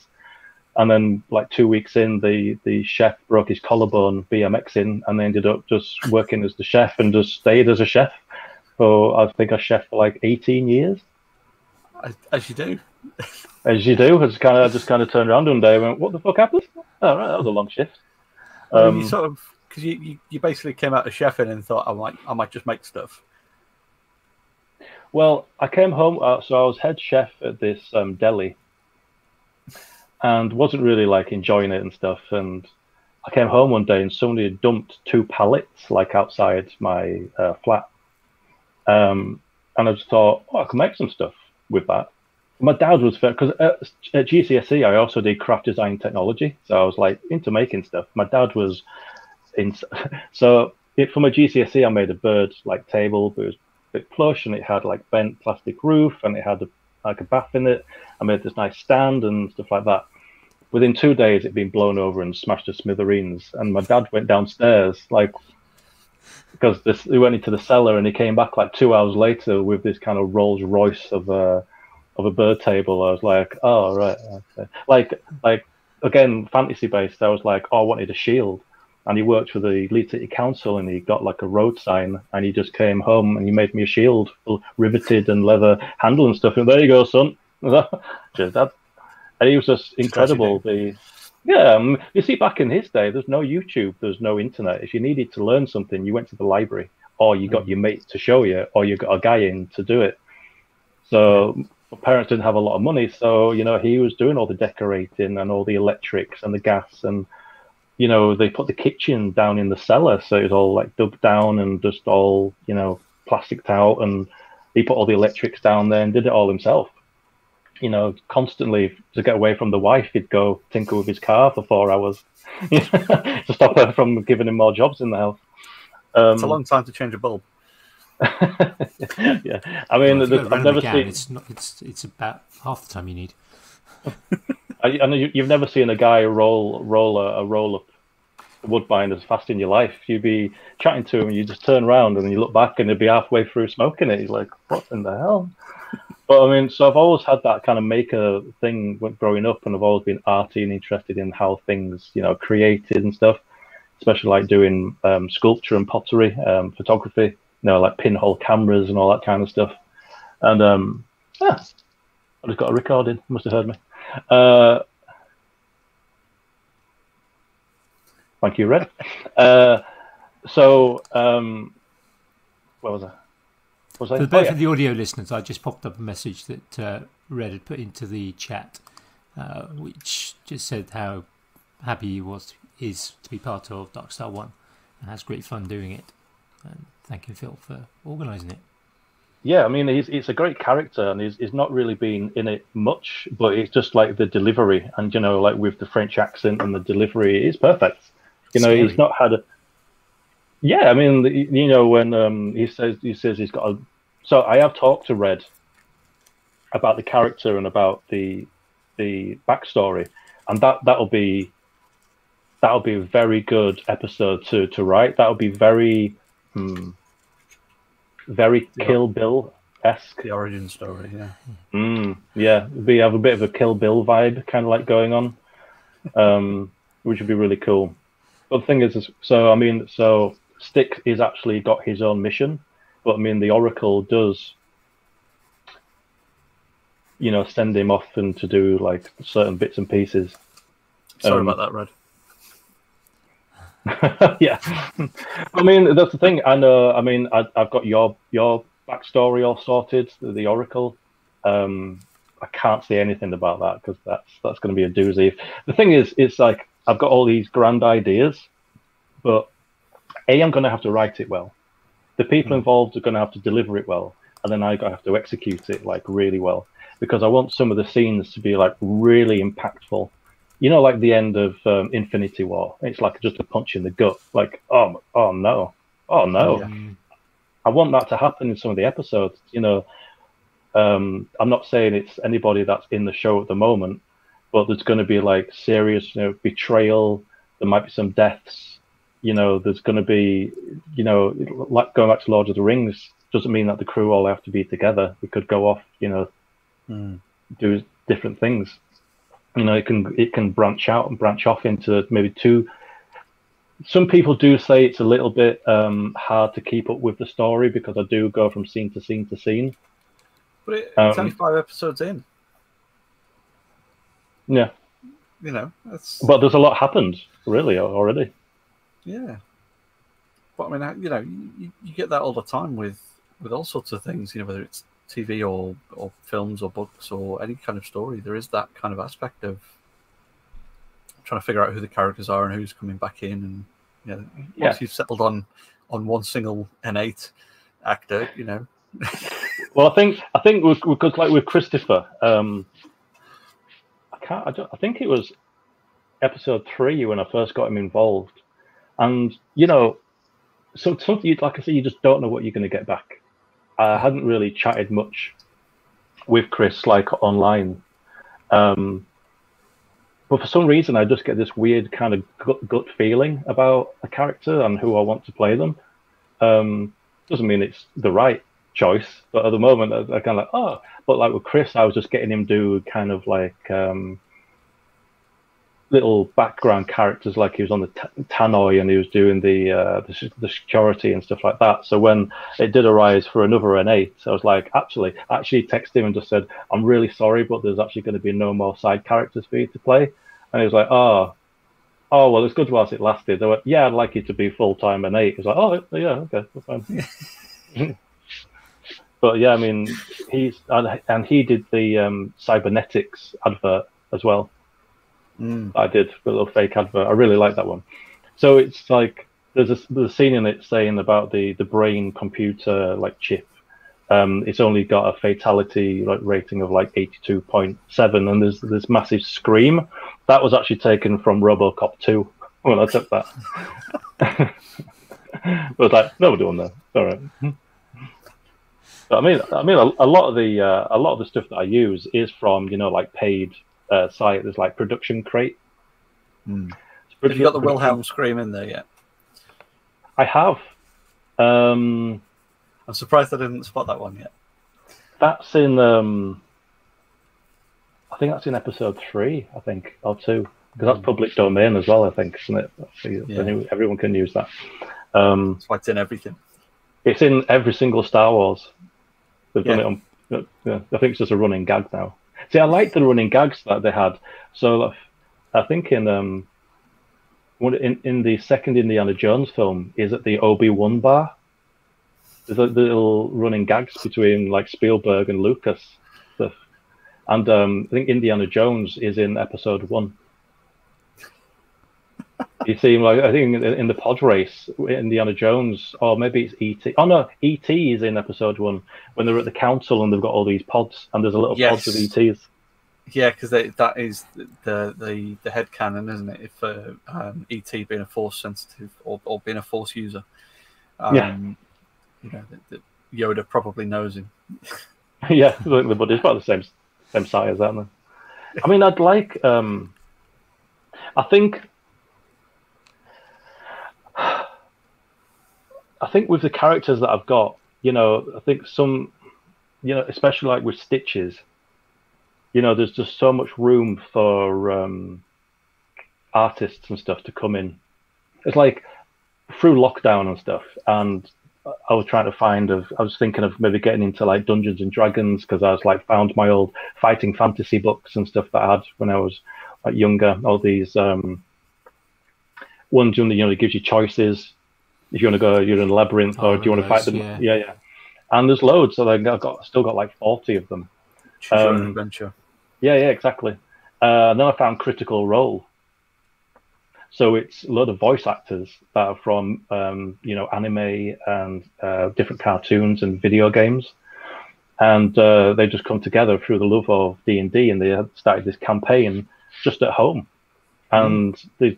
I think then they worked with another Geek and Sundry, and they started like halfway through the first campaign. They started actually streaming it on Twitch, and they didn't know if it was going to be popular. And first episode was like five thousand people.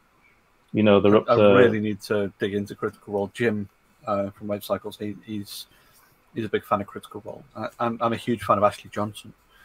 Yeah, he's one of the main people in it. Last, Last um, of Us. Yeah, well, I've never played Last of Us, but I've seen her in loads of other stuff, and I just she's just wonderful. She's great. Yeah. Mm. Well, it's got um, so there's a guy called Matt Mercer, and he does all the games master and mastery stuff, and it's just his storytelling is redonkulous, but people involved are also very chaotic. Like there's a guy in it called Liam, and he goes, "Are there any bookstores around?" He'll go go for he'll go, "Yeah, there's a there's a bookstore on the street. What's it called?" And there's the dungeon master then just has to make stuff up on the fly and go, okay, uh, how long's it been there? I go, yeah, I'm just going to go inside because his character that he played, um, he was he just he just wanted to read all the books. He was a magician, um, and he just wanted to learn like all the spells. So he just he's always on search for a bookstore. So Matthew then had to invent on the fly a bookstore and what it was called and the person who ran it and the names of the titles of the books that he was picking up off the shelf and stuff. It's insane. I mean, that, you, you, can, you can do that we know that if that if that kind of situation happened with you, it would be um, Bernard Black would be running it. oh yeah, I mean some of those episodes were fantastic. I love Black Books. Uh, I mean, you know, the stupidity, you know, like the the episode when Bill Bailey's inside the piano playing the piano with spoons and stuff you know, one episode where he gets locked in the store and he drinks all the absinthe and he eats all the wasps, dead wasps and stuff. And because he, cause he, he, didn't see the uh, security thing because he's looking at the Subbuteo player in the back of the guy's hair. So he, he, gets locked inside the shop and drinks the absinthe and stuff. And It's just like, yeah, why not just make s- stupid shit like that? People find Yeah, it funny. Well, that's the thing. It's, it's the absurd, isn't it? Is it's again, it's linking back to Darkstar One. You know, the the some of the stuff you come out with is just miraculously weird. well, there's a there's a, a scene um, in six that uh, everyone's got the scripts for, and I say this this paragraph, and I'm actually just describing what's happened in the show or what's happening in that scene, and I just say you can't write that shit. it's like, but it's the most break. it's the most ridiculous thing. But I'm just breaking it down, going, this is actually what's happening right at this moment. I'm just going, you can't write it. And it's like, oh, obviously you can. but, um, the thing is, it's like as long as I'm enjoying it, that's that's all I want, really. You know. that's all you can ask for, isn't it? You know, it's um, well, Chris has said in the chat, you know, Darkstar One's got to be the biggest make it collab going. Um, probably is, you know, but that's the thing is, it's it's Yeah. something that we're we're all enjoying doing, and I, I love the fact that you've got that kind of um, there's no there's no pressure on us, there's no stress on us. It's it's a it's from day one. It's been here's what I'd like to do, guys. Would you like to be involved? You know, and it's Yeah. it's been a, you know, here, here's my baby. Here's the thing that I want to get out of my head, get into the world. If you'd like to be a part of it, be a part of it. If not, Yeah. not a problem. You know, and that's Yeah, I mean- that's- I, I say to people, you know, even if they can't be in the show for whatever reason, I just say, no, it's not personal at all. I'm not going to take it personally, you know, because everyone's got their own shit going on. There's a lot going on in the world right now. Um, I would like to be part of the distraction of what's going on and stuff. Um, but I want people to, if people are involved, to be, you know, to find it fun, you know, to, to want the next script to, to come through, you know, into the uh, inbox and, you know, um, I mean, it, it, it, it- would be obvious if somebody was just phoning it in. You know, somebody I was just.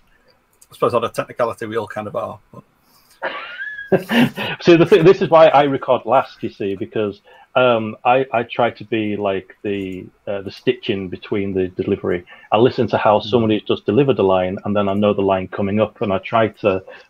And I've had no like training or anything, so I'm just winging it from from the beginning.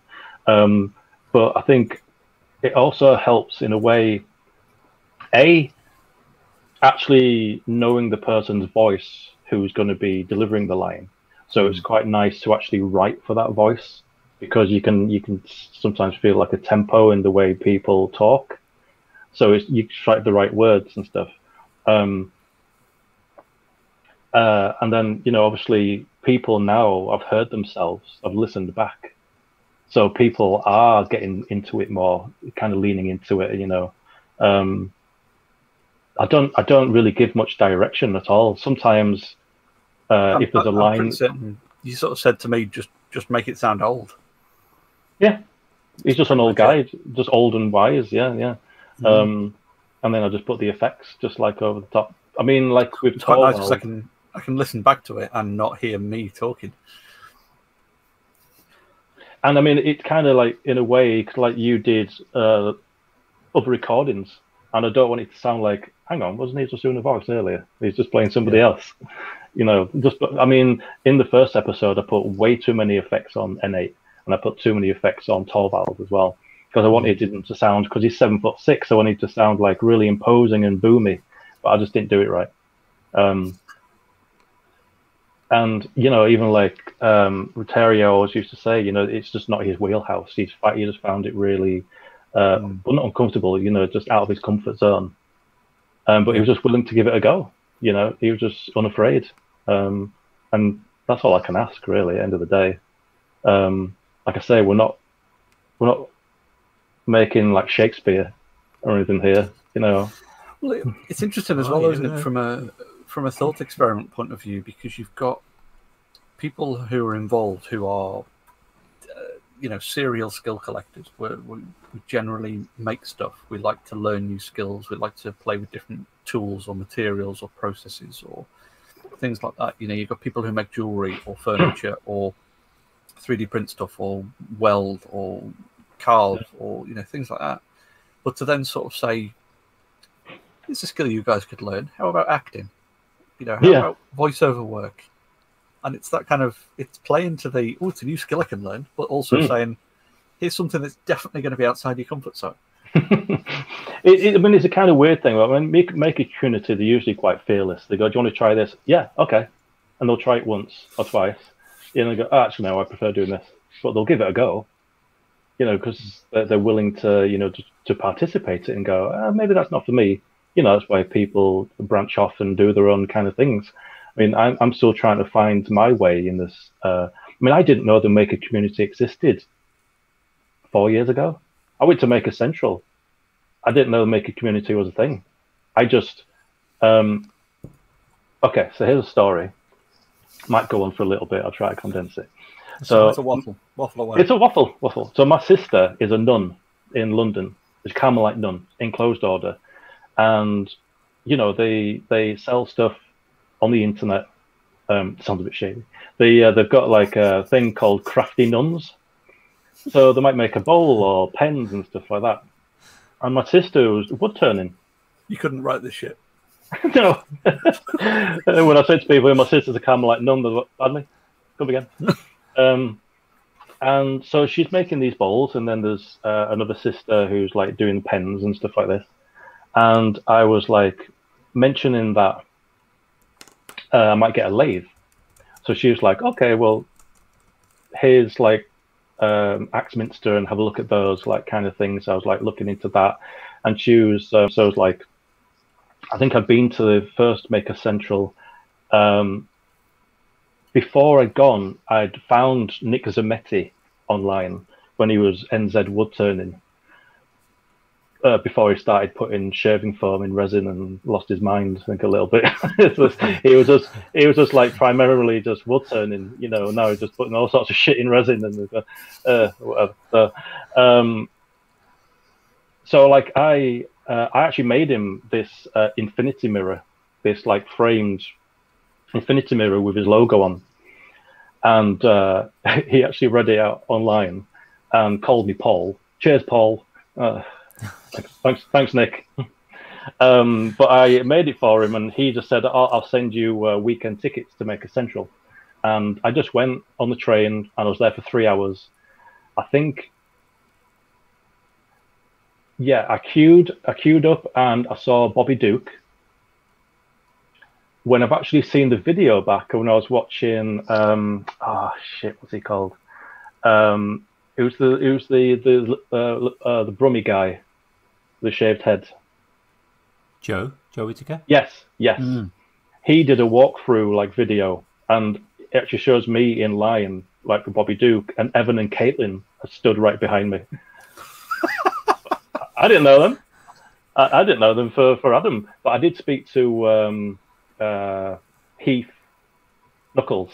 Hmm. Um, I still got his badge on my on my bag. I chatted to him. I was there for three hours.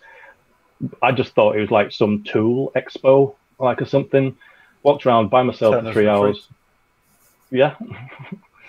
uh, I was there for three hours, and I just got the train home. Didn't think anything of it.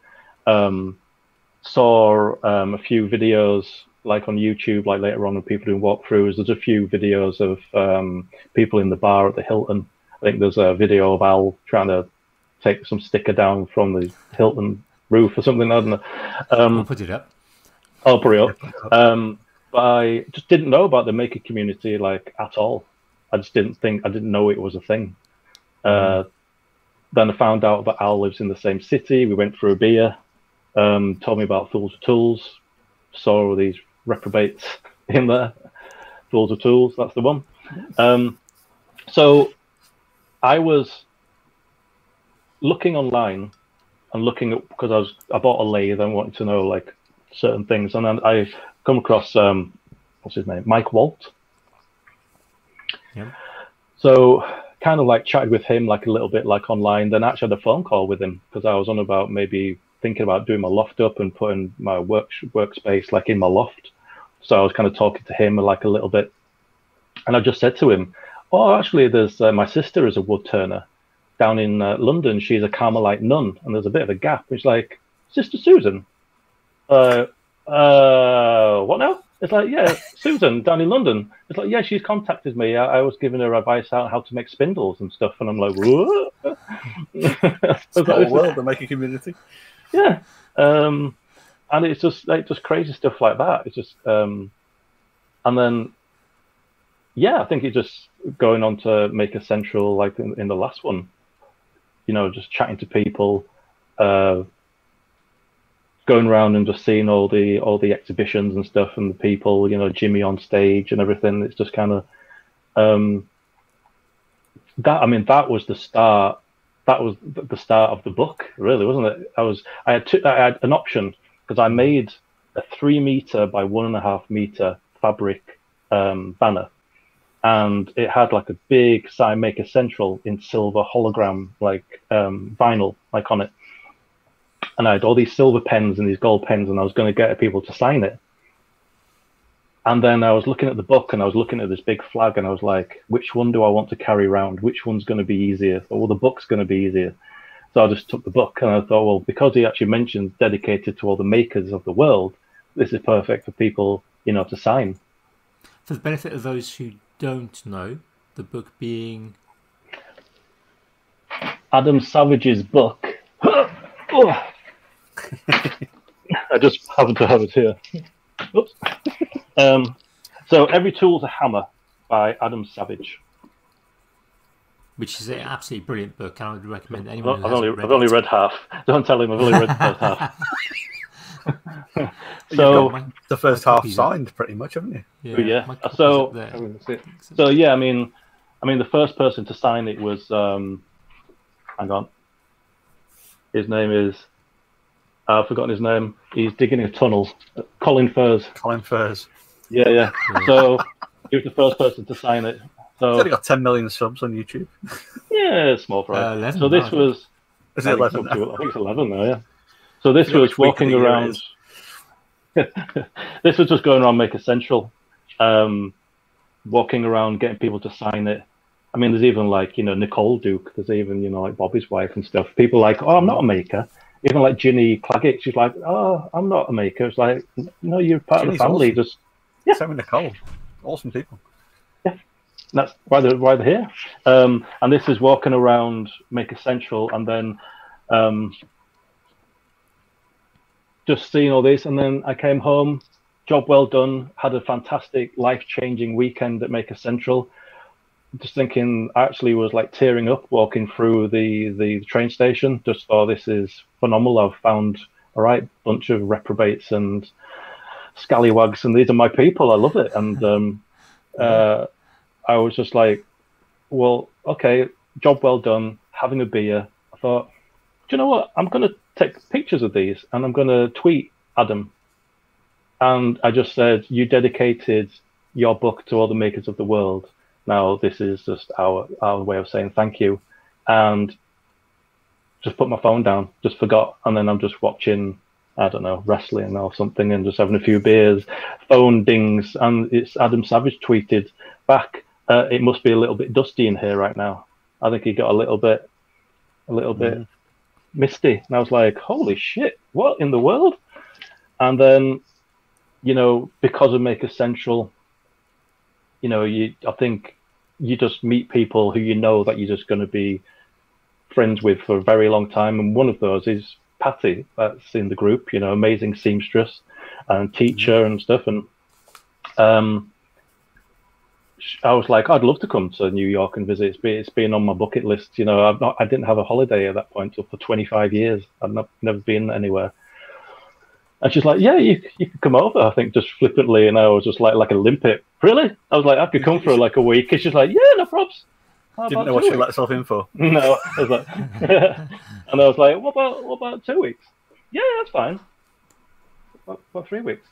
And I ended up going for four weeks, and um, and uh, yeah, and then um, she got a job actually doing a thing for um, Comic Con, and actually I'd had t- tickets for us to go, and it was one of those stand and repeat things, you know, and you're asking questions and stuff.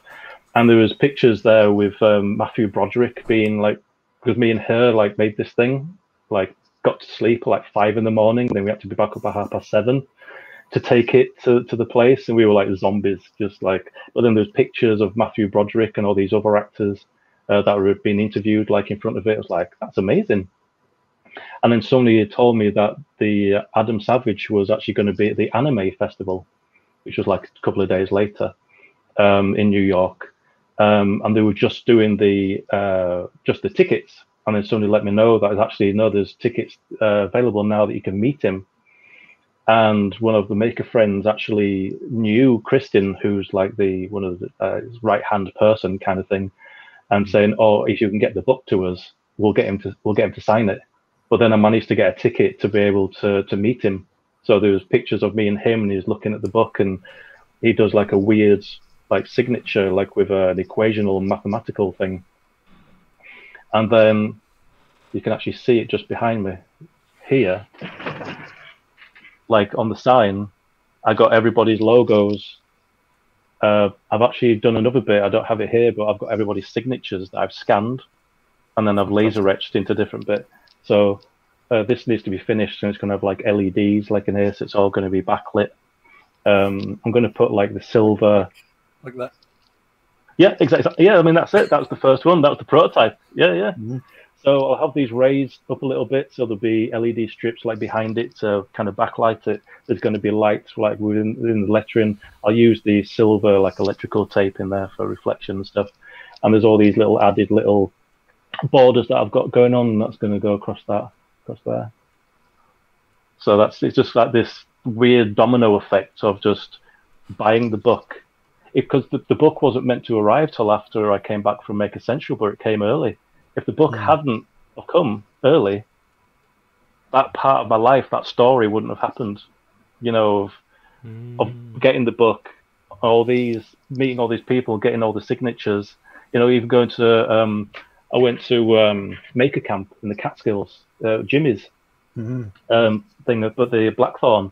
You know, I met Jimmy, uh, ended up at his house, and that to me is just like I was watching his videos a couple of days ago, and now I'm in the guy's house. This is weird, weird. Did, you- did you know you were there, or did you manage to Well, I'm quite, out I'm quite, I'm quite, I'm quite, I'm quite a big deal. So he knew I was there. Yeah. no, the, the first one I met, it was, it was Derek and um, and Derek Jimmy, from Malvern? two big burly guys. You, you don't feel as manly when you meet those kind of two. You're just kind of like, hello, you know, just kind of like. "Brr." I, I think Derek was big. the only other, the only other person who, um, who I, I had beard envy of, other than uh, John D. Harvey. You know, walking around Maker Central, I'm like, hmm. yeah. Well, it's like with Derek, I was um, I was in the I was in the bathroom at the uh, the Hilton bar, just having a pee, and then you just feel this presence walk past you, and it was Derek. So I'm just like drying my hands, and just really slowly, just kind of like when he was stood right there having a piss, I was like, "All right, Derek." it's like. But when I when I met him again at the Catskills, he remembered me because the last thing he said to me um, when I was leaving, he said, "I'll see you in the bathroom at Maker Central next time." I was like, sounded a bit weird, but okay. but even like that, that was just an experience, you know, up there, just meeting Jimmy and just, you know, I think I met his mum, Jimmy's mum, and his brother and stuff, and I got I got Jimmy's mum to sign the book as well. I've, got, I've got I've got I've got the whole clan and his and his brother John. I got him to sign. Thank you. Um, yeah, it was it was great. It was although I got really drunk on the Saturday night because they were doing like IPA, and there's like how much is a like a half? They were like a dollar seventy. I was like, oh my god! But then I didn't eat all day, and um, apparently I was just shouting at people just in the room above me because they were moving about too much, telling them to shut up, and they're like, you do know it's going to be you. Because there's only two English people actually at the event, you know, me and Steve. That's a good point. Yeah. That's a good point. um, I mean, I, I've got fond memories of being in the Hilton Bar with you. I, I think you, I don't know how, how far gone you were at that point, but um, I, mean, we were we were chatting Marvel and all sorts for probably the best part of forty five minutes, I think. I have Um, no memory of that. Yeah, it does not surprise me because I remember the following day when there was there was like you and James and a couple of the other guys who were who were very very very struggling that that. Mm. Well, you helped save my life that day when you gave me that protein shake thing with the mid with the oats. bottle of fuel. yeah, yeah, yeah. And then Terry gave me this like Norwegian like Kit Kat like thing, and then um, Dan Brent he just kind of screeched up on his little mobile and just gave me some chocolate Tim Tams. I was like, "You fucking legends! I'm dying here. Yeah, just give me some sugar and some chocolate." but then you go to the bar and you have a few more beers and you, you feel all right. Pretty much. But, but it was, um, you know, that was a good, good couple of days. It was just, I think Tim, I think he was. I just don't, don't think he stopped drinking from like Friday to Sunday. Pretty much. I mean, was- he- I, I saw him on the Friday, and he was he was pretty far gone Friday night. Um, yeah, I mean, th- I think that second Maker Central for all the for all the people who'd, you know, kind of like scratched the surface first year and then came back second year because like I I was only there for the days on on the first year, and then the second Yeah. year I was like we we'd got out um, the week after the Maker Central the first year, as we were sort of like you know chatting to other people and seeing what was online stuff like oh, there's hmm. so much that I had missed in the evenings, and my wife basically said, "Should if it happens next year, book the hotel, be there for the full event, be there for the evenings and stuff."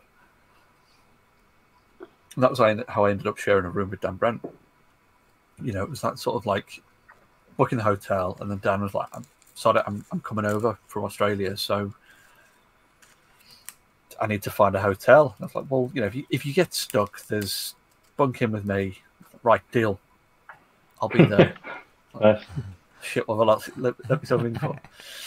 Um, Yeah, because I, I remember like meeting him, and I think one of the first things he did was stick one of the duck stickers just on my head. It was just like, just like, I was going on there? Because I didn't know who he was. And then when I had Yeah. look at the sticker, I was like, oh, you're that guy that nobody likes. Well, it, so I I I got to the, the Premier Inn, and poor Andy Pugh up there um, had the fantastic task of driving uh, Jake the Maker Monster and Dan Brent from Heathrow. Yeah. so by the time Andy got there, he, he they'd spent about half an hour on the phone to me, trying driving around all the roundabouts in Birmingham and around the NEC, trying to find where the Premier Inn was. And they It was finally got We there. spoke. We spoke to several s- security guards um, and NEC operatives. Like, how do we get to the Premier Inn? Oh, go down that way. You go down that way. And it's just like barrier after barrier after barrier. Then driving around in circles. It was just like. At one point, somebody said, "Oh, it's just there. If you jump over the fence, like." Do we do we look In like we're going to jump over a fence Do a in a car with a pile of luggage? Yeah, Well, I remember um, I was being I was at my hotel and um, there was a few I think people had said, "Oh, meet us at the bar at the Hilton." I was like, "Yeah, no problem." So I'm just like sat in the hotel room, not hear anything, going, "Why am I waiting? Just why don't I just go on my own? I'm sure there's going to just going to be people there." So I get in the taxi and um, I got a Hilton, please. He's like, "Which one?" I was like, "Pardon?" It's like, "Which Hilton?" He's like, "Is the two?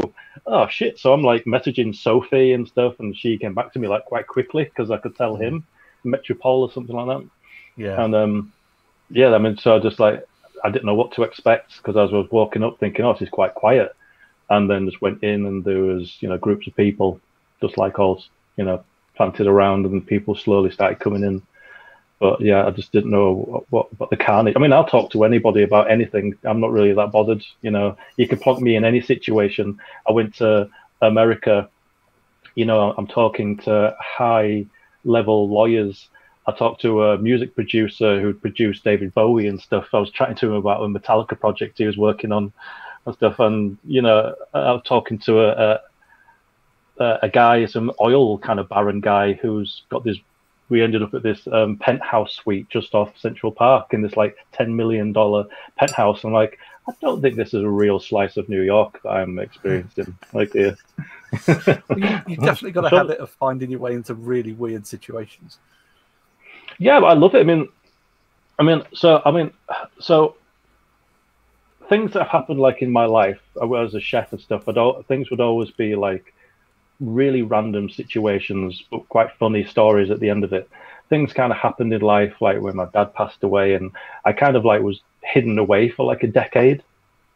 so I've not really got stories and stuff. I mean, I was still working, but I just didn't go out. I was just like a hermit. I was just like in my own little bubble because things had just fallen apart. Like my dad passed. But when I do go out, just the strangest things just happen. Just people just gravitate like weirdos, you know, on the bus or something. It's just I don't know. It's, it's my natural musk just attracts them or something. You're a sci-fi but... Bill Bailey. yeah, I mean, uh, um, yeah, it's just it's just weird. I mean, I will talk to anybody. You know, I'm quite capable of speak to people. You know, on whatever level that they want to. You know, like talk on and stuff. Um, I mean, so just at this party on New Year's Eve, and there's you know just hanging out by the the crudités and the and stuff, and they're like, oh, what what do you do? It's like, I'm a music producer. Oh, cool. And then like we're patting. He's like, you know, he's actually quite a big deal. I was like, really? Oh, cool. He said, yeah. So I ended up. He's like, um, so what kind of music are you into? It's like, yeah, it's like Metallica and stuff. And he's like, all right. Oh, that's nice. I might be working doing something like with Metallica. I was like, uh, pardon me. I think we need to sit down and have a chat. Yeah, he produced like the last two David Bowie albums and stuff, and it was just like, I was like, you don't get this in Leeds. oh, there's it. So I go to this party. I think I've been in New York for like a couple of days. End up at this party, and we're talking to friends of friends, and there's this woman, and she was like this super Brooklyn kind of like based, you know, um, kind of Jewish lady. You're very rough around the edges, you know, call a spade a spade, doesn't really give a shit and stuff. Talking to her, and then um, her husband sits down, and he's like, "Yeah, I'm in the uh, movie business." So I'm like, "Oh, have you worked on anything, you know, that I know of?" He says, "Oh yeah, I've just done a film with Steven Spielberg." I was like, "For fuck's sake, come on." really? I mean, you just don't get that in Leeds, do you? You know, chatting to somebody who's worked with Metallica and then somebody's just worked with Steven Spielberg, and I'm like, good God, I've got to go home and to my normal life. Just after, yeah. I mean, I love it. That's it. I mean, I fell in love with the place. If it's like hadn't had a holiday in 25 years, a bit of a recluse. Most of the time, I don't really like people because they're just annoying. Oh, he's back. Um, but I went to really Another cat invasion uh, on the podcast. Audio listeners, yeah. Phil's uh, face is now covered by a cat's tail. Yeah. Or the camera is covered by a cat's tail. Oh, I mean, all he knows, I'm just sat here talking to myself, isn't it? Or talking to him. I'm talking to him, yeah. um, so yeah, I mean, I, I, kind of really acclimatized to New York like almost immediately. I was feeling. Thing is with me is I'm very um, sensitive to noise.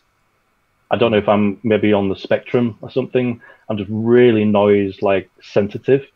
So I mean, the thing that really kills me is like I've got tinnitus, tinnitus, and it's lucky I can actually kind of you know sort of go in and out of it. It's not one of those things that's constantly just like you know. Mm buzzing. It's like that that, that kind of wasper thing is always. But, but I'm so thinking of going to New York. It was going to be maybe too much like for me.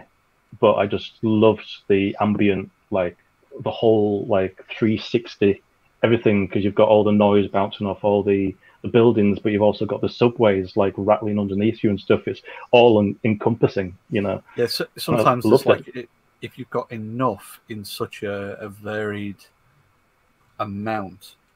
You know, it's it, it like people like us who it, that kind of um, issue with audio processing. Sometimes you need more noise to cancel out smaller noise. You know, if you're if you're in a, a crowd with enough people that you can pick out three or four different conversations at the same time, it's enough to distract you. But if you've got if you go too far, so you've got 10, 15, 20 conversations all at the same time, it's enough to drown out the background so you can focus on that one then isn't it well i'm kind of like so if we you and i were at a bar and the bar was quite busy i'd have difficult I, can hear everything going on but i'd have difficulty hearing what you're saying mm. it's like I, I take in like everything it's just like it's just this weird kind of like like it's just wide open like i could just hear everything going on i think that's why i like doing the audio show yeah. um I have, just all the different that. sounds I have that mm. issue. Um, I had my hearing tested. Oh, going back into into the early noughties, I noticed that every year there's a classic experiment done with kind of sort of 12, 12 year old, 13 year olds demonstration where you take a, a, signal generator and a loudspeaker and you, you show them with and normally an, oscilloscope as well. So you show them the, the range of human hearing. So it's normally for a 12 year old, it's going to be 20 hertz to 20,000 hertz. Mm-hmm. So anything above or below that, they're not going to hear. And over the course of several years, I noticed that mine was getting worse. So I think in one year it was like 15,000. I, I knew it was already sort of damaged. I'm, yeah, I, my teenage years were the 80s. We had school discos, and it was the it was the thing to stand next to the loudspeakers and see how much your ears were ringing at the end of the night. And they were mm-hmm. still ringing the next morning, that was even better night. Yeah, I saw uh, Metallica uh, in '92, and I was deaf for two days. Yeah, and, and yeah, I've I've spent time playing with things that go bang and things. And just yeah. general progression of life does that as well, and age, yes. Um, I was trying to be kind that time. so, I, so I noticed over I noticed over a couple of years, kind of, yeah, it was like one year it was like fifteen thousand, and I mean, I I sometimes used to, depending on the class, I'd get to kind of fifteen thousand. I wouldn't be able to hear it, so I'd just crank the the, the, the amplitude up, and yeah, they'd all be going mad about kind of suddenly this really loud now noise. And then the next year it was like, oh, hang on, fourteen thousand. I'm sure it was fifteen thousand last year. And the following year, I was like, after kind of sort of three years, I kind of went to my GP and said, look, I know this isn't proper audio equipment, but it's been the same equipment for the last few years, and my hearing has, has, has dropped. So he said, okay, fair enough, I'll, I'll send you for a, a audiology tests. So uh, after a bit of a wait, went off to the audiology department, to the, the local hospital. Kind of they did a series of tests and came back and said, "Yep, you you've got significant hearing loss at high frequencies, um, and that that will not, yeah, that's not going to recover, but it should not affect your everyday issue. It's it's just too high a frequency. I said, well, I've been getting, I, yeah, I can't go to a pub and, and have a conversation with anyone. And basically said, well, you've got auditory processing issues. So it's not actually your hearing, but it's your processing of that. Mm-hmm. Mm. And I, I think I mean, I've actually been reading something recently because I've, if uh, the conversation that we had with Ali from Geeky Fayot, yeah, is just one of many where I kind of you know, started to kind of think maybe I've got sort of ADHD. I think, tendencies. I think the, the, three of us are definitely very, very pronouncedly yeah. on the and spectrum. one of those, I, well, I know I'm on, I know I'm on autistic spectrum as well, but one of the one of the symptoms that I've kind of sort of often crops up for people with ADHD is that inability to process individual conversations. Mm-hmm. So I find it very difficult to focus on one conversation. Like say, I'm constantly hearing those other, the other people talking about other things, and it's just I can't isolate that single conversation. You so need up, you need these for everyday life, don't you? Just to just to plug a mic on the person that you're speaking to, to, to then just get yeah, on, on, on, noise cancellation for yeah, they need to have noise cancellation microphone as well. So it's just, just lots of pairs of socks in your pocket to just stuff in everyone else's mouths when they're. Shut up! I'm trying to talk. Yeah. Uh, it's it's it, interesting. My my father-in-law is a similar sort of thing. Like he grew up farming and you know a lot of things that were you know lab machinery and equipment and you know stuff like that. And he's he's lost the frequency band that is the um the the average female voice, and it's it's a really mm. common thing to have happen. But you lose rather than losing the full top end, you lose a band lower down. So he literally had to get a note from the doctor to bring home to to his wife, to my mother-in-law, to basically sort of say, "Look, it's not that he's ignoring you. He literally had we've we've tested his hearing, and this band, which is like the average woman's speech vocal range, is where his hearing stops you know, if you change your pitch or your your, your timbre, which is a blessing if she was a bit of a nag. But but this is the thing. So sometimes we'll we'll have a conversation with him, and if you are a little bit higher frequency, he's got to like sort of stop and process. You know, with hearing aids and stuff now to, to kind of compensate for that. But mm. I, I find if I'm talking to him, I'll I'll I'll say something, and if I if he doesn't kind of react straight away, I can see him trying to process Hmm. I'll say it again, but with a, slightly deeper voice, and it straight away, you know, it's he's, he's You sound like you sound like super sexy when you're talking to him because you've got to go real low. I mean, I always do, don't I? Yeah. Oh yeah, I mean, I'm pitching a bit of a tent right now. oh, I had this idea, and I, I, I was well, I thought I can't do it because I was just gonna say I'm just gonna go grab a beer, and I was gonna have no trousers, so you're just gonna see my ass if I walked off. But come back with trousers on. I was like, oh no, no, I bottled it. I was like, no, I can't do that. I thought that'd been quite funny if I just got over just a bare ass just walking away. uh, I bottled it. I mean, me and Andy would have had to do the same. So Yeah. I mean, that's just a prerequisite when, you know, you said, you know, pants are optional for the show. Yeah, which there was which podcast? There was a podcast that, that was a thing on, wasn't it? Which podcast was that? Not sure. Oh. Trying to think. There've been so many podcasts. That's the problem. I was thinking about maybe starting one, but not like a maker one, but just like just a geeky one, just like people like in the maker community, but just people are you know like talk about movies or comics or something like that. You know, I mean, there might be even people that are into like collectibles, you know, and stuff like that. Oh, definitely, Um, definitely will be. Why not? But- Go for it. I just I don't got the time. You see, I even came up. So I was thinking of this um, this idea for like another show. If I was able to uh, do one, it'd be like a mixture of kind of like Jumanji mixed with Princess Bride, and it would be like a big book of stories. It'd be like a granddad reading these stories to his grandson. Um, but there'd be like a different adventure. So it might be a little bit never-ending story, you know, kind of thing. Um, but there'd be all these different stories, but then, but the person involved, you know, it's going to be the granddad story. It's actually him in, you know, all the stories. Or it means that, you know, like I got the idea because I was going through all the music for the show. When I put the music on, the good thing about music, it can invoke uh, an emotion, or especially when I'm in the show. Um, you know, I'm, I'm trying to put the music in for the scenes, so I'm actually, you know, got these visions of stuff. So I put this one on, and in my head there was there's like something like uh, never-ending story when the young kid's on his horse, you know, riding through, and there's all this kind of operatic music. There's all these amazing vistas, and there might be dragons and stuff. And I was just going through the the music, and every one was like just a different scene in my head. You know, there's there's dragons and wizards and warlocks and cave monsters and vampires and werewolves and ghosts and goblins and all this kind of stuff. I thought it could be quite quite like, like a nice anthology of like stories. Um, but I think I just need to be cloned two or three times to, you know, be able to I'm make working it. on it. Uh, I, I'm working Yeah, on that work and the time machine. You know, I, I think the time machine should be ready around December 1976. I think. Right, nice. I like what you did there. Well, there's that story, isn't there? What's his name? Hawking, when he put on the party for um, time travelers, because they would have known about it in the future and nobody turned up. Yeah. It's like they're either just very shy or they're just, you know, socially a bit awkward. Or I mean, it's like really the- catastrophic happened. Yeah, or we're just all dead in the future. I it happened. It's like the future past tense happens. Happens.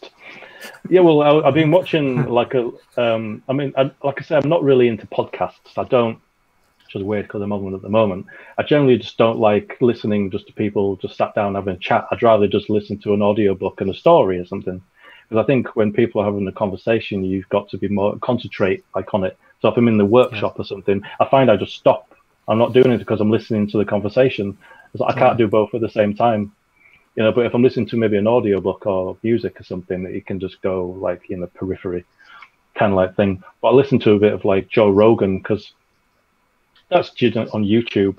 And he'll have somebody you know talking about quantum mechanics and biologists and and stuff. And it just some of the stuff that they talk about just blows my tiny little mind. You know it's just talk about quantum mechanics and classical mechanics and the other worlds theory and um, now the, the kind of chi- well i mean i'm trying to like learn about all this because i want it to be kind of part of the show you know there's something happening in episode six and then because this episode was it was just going to be a, a just a one. We go down to the planet. It's just going to be a one-off, and um, it's now going to be a trilogy of episodes. but because the story just took me there, I don't know. I just, oh, all right, I don't have time to put it all in one. I've got too many ideas to, and it just kept going and going. But episode seven, and I mean, I've spoken to Chris like about this, and there's a new character coming into it. Um, and if I can, I can't really figure it out at the moment because it involves quantum computers and um, some. I can't say too much. What it, what it sounds like you're saying is that you need someone with a bit of a physics background to really sort of make you know sense of. Uh... maybe a little bit. Yeah, maybe a little bit. Well, it, it's kind of like so. The, they were saying that the, the human brain somehow works on a kind of a quantum level, but then there's other people saying, yeah, but quantum computers can only work at minus 262 degrees. So how can the human brain work on a quantum level? You know, and then I'm looking at, so there's like the different theories now saying that when they used to say universe, that was everything, all encompassing our universe. That's it. There's no more. Now there's the theories of the multiverse. There's more than one universe. There's many universes that there's more than one Big Bang. There could be a Big Bang that's happening right now. It's just it's just in the universe that it's outside the universe that we can see. Mm-hmm. And the bit that got me the other day was nothing can travel faster than light. But then they said, but nothing can travel faster than light in space, but space can move faster than light. So space, mm-hmm. the universe is actually expanding faster than light. So there's some light out there that we'll never see yeah. because space is growing. And but yeah. then there's other, there could be other universes, and in those universes there could be different law. Their laws of physics might be completely different. Mm-hmm. And I was just kind of, oh is. right, yeah, it is mind blowing. Yeah, I, I, I, ideas. I remember, uh, you know, probably 20, 25 years ago now, talking about you know, kind of universal theory and, and you know, relativity and all the, the kind of the stuff that you would do at that kind of like sort of uh, preteen kind of age. Um, and like discussions of like we, we know that the the universe is infinite, but what we've actually discovered it is is that it's about eight times more infinite than we originally thought. hmm. Sorry, can you just run that one by me again? How can something be mm. eight times more infinite than you originally thought? How how that doesn't compute. Mm, doesn't there. compute, does it? No. no. It's when they when, it's when, when they start throwing a word. It's when they start throwing numbers at you as well, and they go, you, you know that there's two trillion galaxies in the universe. It's like that. That is a number I just can't comprehend. It's just you know, and then there's God, how many planets and suns and and whatever going involved. That's why you know the whole theory of there being you know other life but they yeah, said, well, if we are if we are the only life, yeah, but if we are the only life, and this is where quantum mechanics comes in, it's all about like the wavelength, and when you interact with the wave- wavelength, it changes.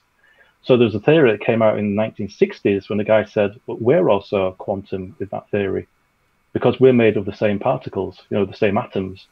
So when we're interacting with something, we're interacting on a quantum level. And that's the interaction with the wavelength. So if we're inter- interacting with the universe and it's changing because of us, then maybe the universe is only here because we're interacting with it because it's changing. You start then getting into things like the uh, you know the universe being a, a computer simulation, or you know the, the you start getting into those kind of um, prepositions that are getting outside the realm of what we understand of yeah. science or religion or anything like that. We're getting into those things where we nobody has the answers, and it's well, only it's, a, a best guess. It's kind of like weird when you've got all these indigenous populations, you know, the Aborigines in um, Australia, then you've got you know ones from South America, and you've got the shamans, and you've got the people in Egypt, and they're all on these mind-bending, crazy drugs, all natural, but they're all seeing the same shit. Mhm. You know, it's like, are they being taken to another galaxy or another dimension, interacting with all these beings? Is there, you or know, is they're it all just uh, talking. is it just the biochemistry of the, the the plant matter mixing with the biochemistry of the human brain? Is it just the the fact that we're all the same species? Yeah, I mean, uh, they're, they're all. I mean, it, I think when you go into these things, you take a lot of stuff that's involved, like in you, into those those things. Um, but you know, all these different cultures are all seeing the same entities and you know stuff like that. It's um, there's uh, like the ayahuasca and you know and stuff like that. I mean, there's there's one of the most powerful psychedelics, and we actually create it. Well, they say we create it in our own body. You know, our brain and uh, they say maybe our liver creates it. It's in loads of plants and stuff like that.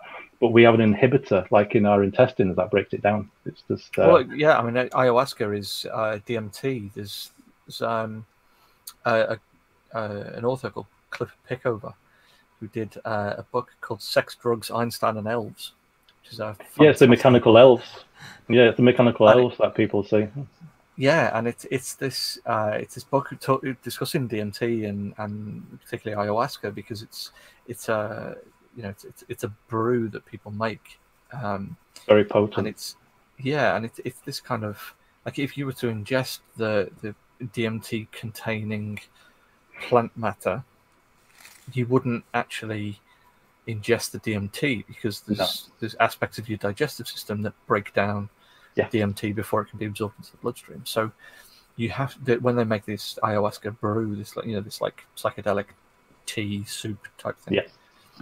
the combination of the plants that are in it are things that change the digestive tract to stop it from breaking down the DMT so that you can Yeah. then actually absorb the DMT. So then, like other cultures will then, instead of making the brew because that brew might then make you sick or stuff like that, they'll they'll then Oh, they all say- get Yeah, they all say yeah, if you have the brew that you do two things, you'll throw up and you'll shit yourself. yeah, So it sounds, sounds delightful. Yeah, so- as long as it's not the same time, you know. I mean, uh, time, Or, or while yeah. you're tripping. you know. oh Jesus! I mean, I I have had one of those two things, and I have like witnessed like there's just the, the craziest shit. It, it's it's unbelievable, really, the stuff that you see. But there's also sometimes that simulation thing that you were talking about. Mhm. There was one point when I was doing it that I actually saw just a little thing just behind the curtain, like there was like a little kind of laboratory or something just to, like to the side on the peripheries, and it's it's it's an odd thing. It's it's like being shot out of a cannon being strapped to a rocket. You know, because there's other things out there where you're just slowly like ingest and you're like, oh, this is quite nice, and oh, okay. This is like just being shot out of a mag- magnum. You know, it's just kind of like, hold on to your pants because this shit's gonna get real, real fast. And It's kind of like, whoa. And you know, I saw they call them call them jesters. But a lot of the in different cultures, they they call them the kind of the natural kind of like deities, and they're very mischievous and stuff. And uh, I remember like there was just like one point where I was like going to say goodbye to them, and it only lasts like 15 minutes or something, 20 minutes, and there was all Is that your perception of it in the moment, or does it, you know, is it actually like? Oh no, no, you, I, I, I've world done it where I've done it where it felt like I was there for days, but I actually recorded myself. I put my phone on record, and it was 15 minutes, and it's just me going, oh, ooh, ooh. I can't remember for the life of me what I was saying, but I was having a good time. Um, but there, there was a bit where there's all these je- jesters, and there was a massive carnival, and everybody's made out of neon fractals, and they were just having this great party. And I was like saying to everybody, "I'm so sorry, but I've got to go because there's other parts I want to see." And they were like, "I don't give a fuck who you are. I just just have a good time. I don't give a shit about you. If you're, you know, just go, have fun." You know, it's like they don't want any sympathy or anything. They're just happy that you're there, but there's just other stuff to see. You know, it's just a crazy, crazy thing. But it also, it, this is a weird thing to say, but in those all those years when I was a bit of like a bit of a hermit and stuff, you do maybe lose a little bit of yourself, and that kind of like innocence and naivety of being young and creative and playful kind of disappeared. It slowly started to like come back through like doing this podcast and the maker community and because I wasn't drawing and I wasn't you know doing anything like that, I was just chefing. But um, doing that um, substance put me back in touch with that feeling of being a kid again. And like the world might is you know a dangerous and scary place but it's also very very full of life. And you you can you can it's up to you in life what you want to take in you know. You if you're willing for to, to put out creativity and love and respect and all that kind of stuff you'll get it back but if you want to sit at home all negative and wound up about shit and it's just an ever decreasing kind of you like what that what do you call it that guy in Lord of the Rings when she stabs him in the face and he just kind of like implodes. It's kind of like you can everybody can be the worst the worst enemy big time. You can there's nobody who can beat you up than more than yourself. Absolutely. So if, so if you're You're willing to your own biggest critic, aren't they? Oh yeah. Uh, But if you're willing to put yourself out there and take a chance, and I think, you know, especially like doing this podcast, it was just kind of like, fuck it. I've got nothing to lose. You know, let's just have some fun. Some people might even enjoy it. Who knows?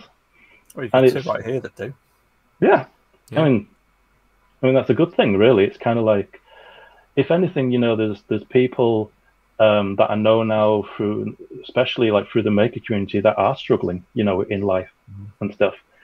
And if I can just give just one little reason for there to be, you know, a more positive outlook or a spin on stuff, and I'm more than happy to to put the work in and for that to, you know, have that effect. I mean, there's been a few a few re- reviews up that have gone up like online, and I don't know who wrote it, but they just said the world is a lot the world is a better place for having this in it.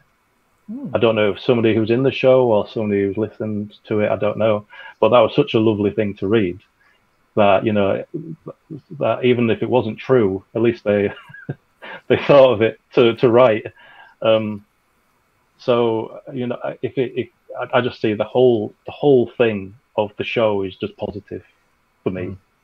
There's there's no downsides apart just part of the time that I put in, but it's worth it. Yeah. Well, like you said, I mean, you know, the there's a lot of people who in the maker community whose way of coping with with the world is through making.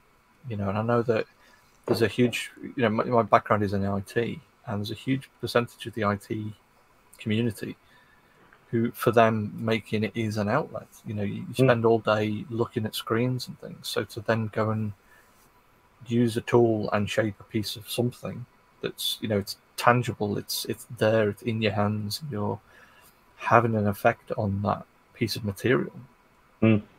that is that is their coping mechanism you know and that's that, that's definitely for me it's it's it's a it's a huge way of coping is to is to learn something or try something or shape something or Yeah.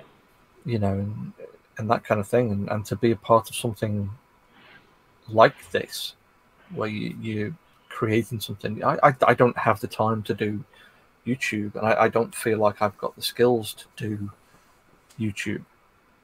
Um, you know, from a video editing point of view or from a making Mm. point of view, there's there's We nobody. could disagree with that another time, but go on.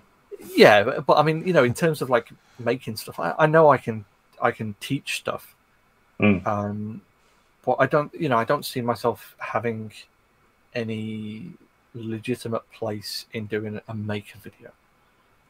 You know, I don't think there's anything I could do that isn't learned from my peers who are doing something better. You know, I, I, I would be a poor imitation of people I respect and look up to, in my view.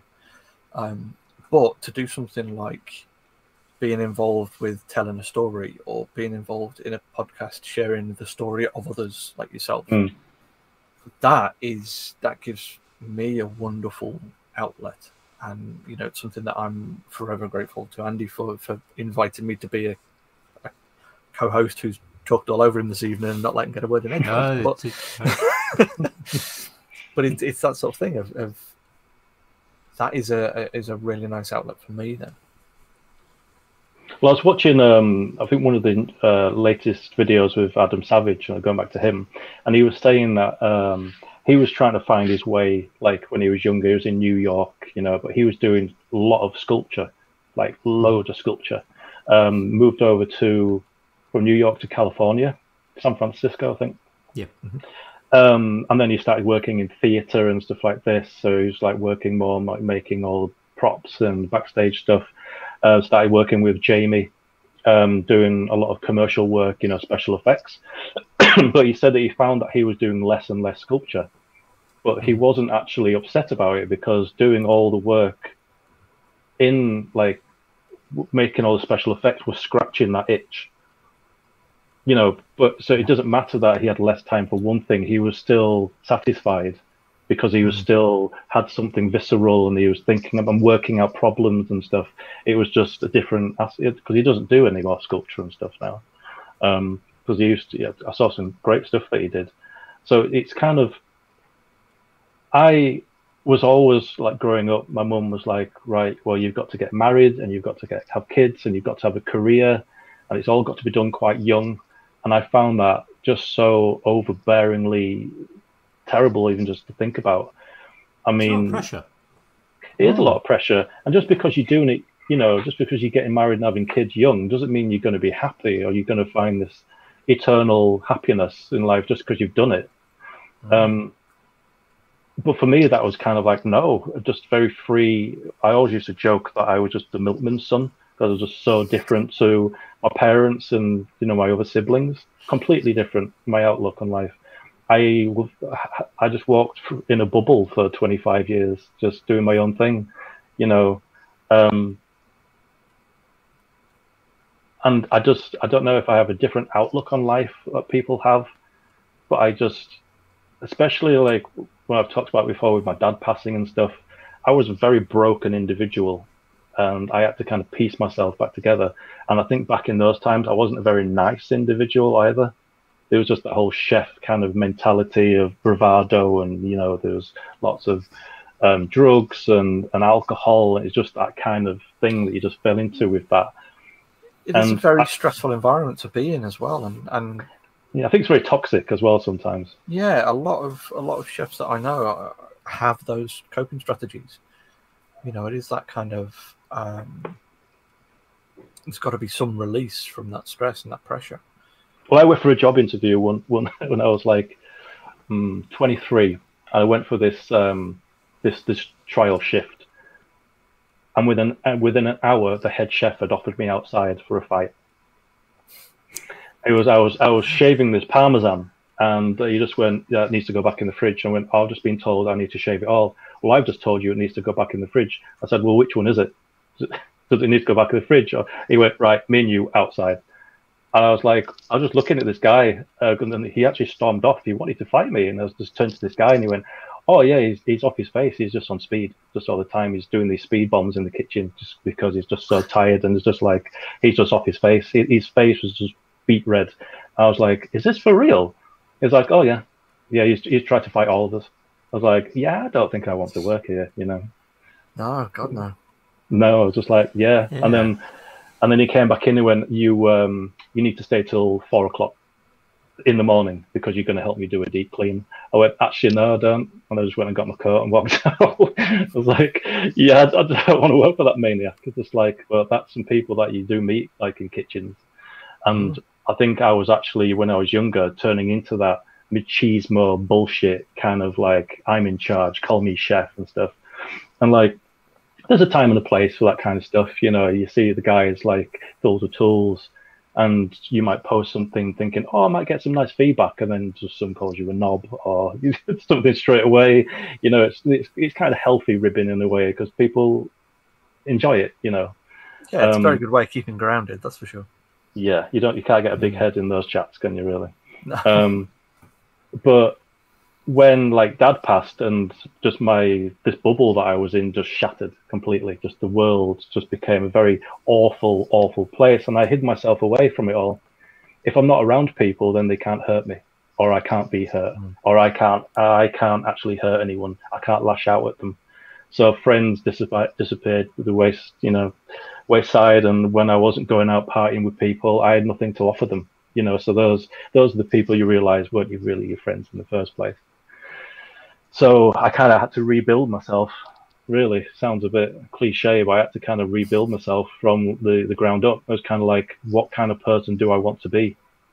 Mm-hmm. And I realized you'll get out of life what you kind of put into it. If you're generous, you know, and, and creative and supportive, you'll get that back threefold. You absolutely reap what you sow. But you've got to you've got to open yourself up to it. And that can be terrifying as well. That can be a really scary thing. So, you know, I mean, even like joining the Fools with Tools, there's you know, there's a little bit of apprehension because I didn't know anyone. You don't know what the reception is going to be you know, and I'm not at the moment. I make stuff, you know, I'm making these signs. I made your sign and stuff, and but at the moment, moment, I'm just making the podcast. So I don't really post much, like in the in the group now, because I just don't feel it's, you know, I'm not making stuff. you know, people I, want to see. I, I, totally get what you're you mean. Just, you're, um, just making a podcast instead. It, yeah. and, and yeah this leading to a discussion about kind of yeah, well, what does it mean to be a maker, and, and mm. what does it mean? Yeah, does does it have to be something that's substantial? Does it have to be three dimensional? Does it have to be a physical object? That can mm. it be something else? Yeah, can well, I mean, we be makers if we're artists? I mean, if the, majority of stuff I've done this year has been drawing every day.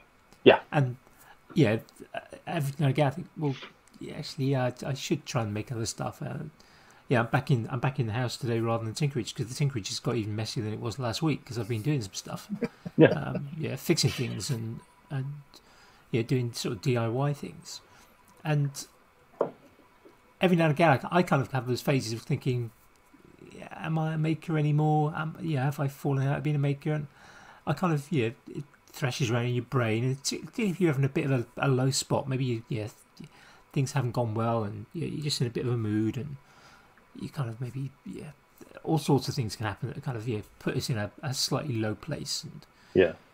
You kind of think, well, maybe I'm not. Maybe I should just quit all the maker groups that I'm in, whatever. And you think, well, no, actually, it's it's a form of making. You know, we do have people that are in in these groups. It's it's not just woodwork. Yeah, that's why I, am not really a fan of um, like labels. You know, just like I'm sure there's people out there who love saying I'm a woodworker or I'm a metal worker and stuff. Yeah. But for me, I'd like to just say I I just create stuff. Yeah. And it could one day it could be a sign, next day it could be something on the laser machine or on the lathe or on the CNC or do some 3D printing or a podcast or or whatever. You know, I just created it. I just I don't want to. For me personally, just say, well, because I'm a bit of a jack of all trades and a master of none, you know, as it were. I kind of mm. like tinker. Oftentimes better than a master of one. I'd, I'd like to I'd like to have lots of a collection of like skills, um, and be able to just dip into them, you know, when when needed. You know, it's um, you know, go, oh, I think about doing this. Yeah, but what if I also did this as well? And, Ooh, and I would do this. And then I get carried away and then realize it's like 20 times bigger than, and then I generally go, mm, and then I go on to the next project and everything's just like, you know, 35% done. Well, I mean, this is the thing with the, the kind of the maker mentality, isn't it? As a, as a core thing, it's, it's solving problems, it's learning new skills, it's being confident enough to try something that you've not done before whether yeah, exactly. it's new tools, new techniques, new materials. You know, and it's it's the willingness to fail and to learn. Yeah, absolutely. You know, and that because that you can if, if you do fail, you yeah. If you do fail, you learn. Absolutely, and it, it's that willingness to to fail and learn. That completes that kind of set, and and I think that is what makes a maker, not whether or not you give yourself the label of being a blacksmith or a metal worker or a seamstress or a woodworker or a 3D printist or yeah. whatever it is you're doing. You know, it's like we've said before. You know, making making yourself some lunch is still making yourself mm. some lunch. Well, it's like making when I put sandwich.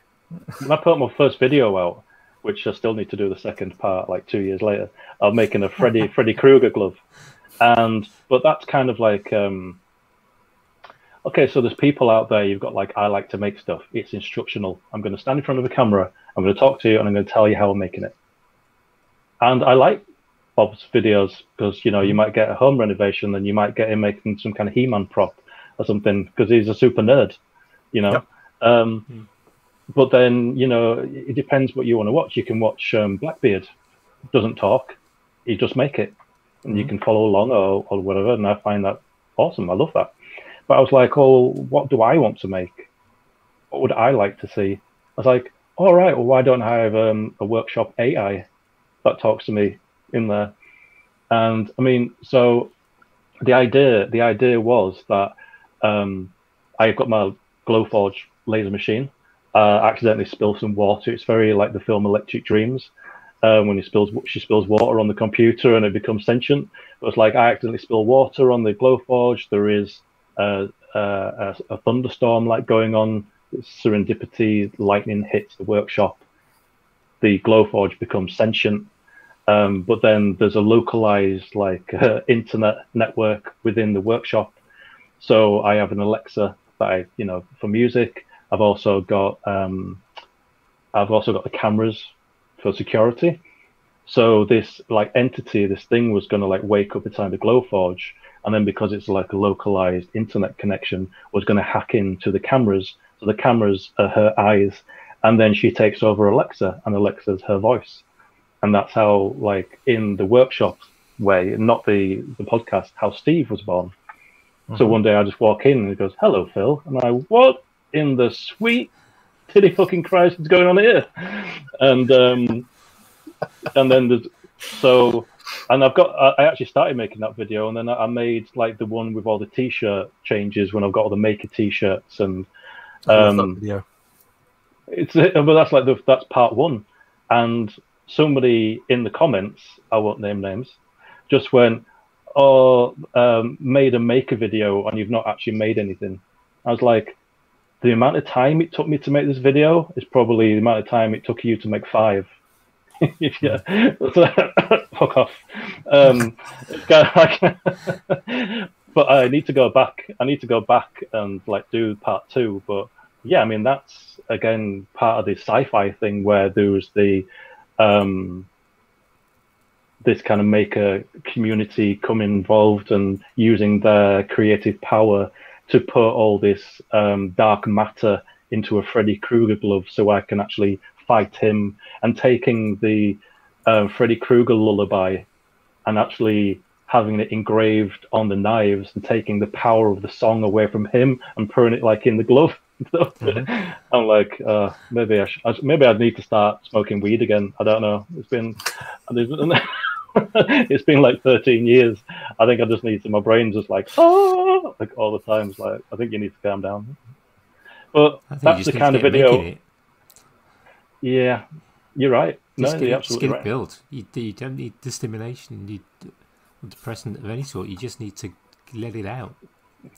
Well, that's it. I mean, it's kind of like what what's the kind of thing that I would like to see, and that is something that I would like to see. I don't necessarily like watching myself or anything, but you know, in the maker community, you know, it's there's so many people doing it.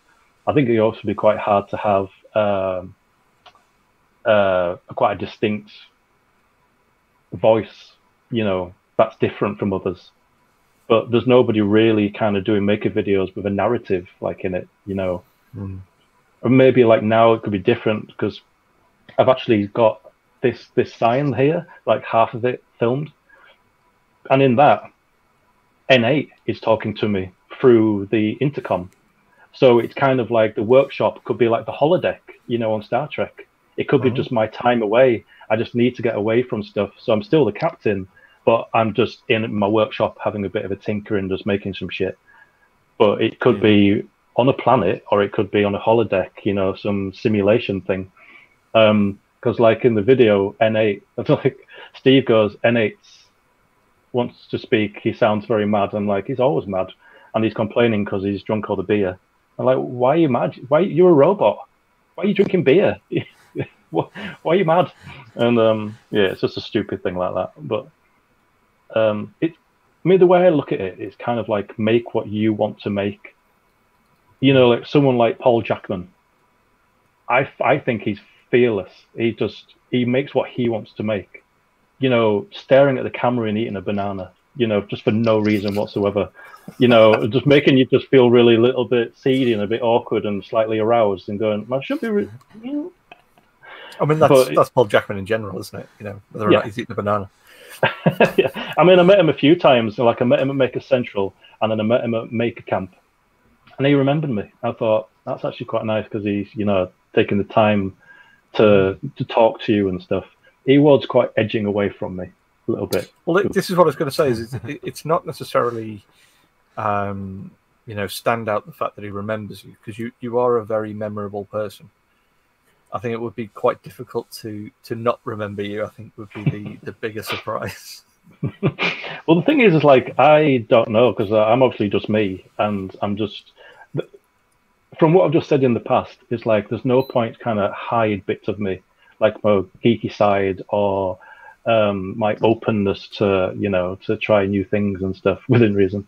Uh, but it's kind of like uh, just be yourself, and I think in that, if you embrace that, there was a thing that I heard, and I don't know where he got it from but there was a Derren Brown thing.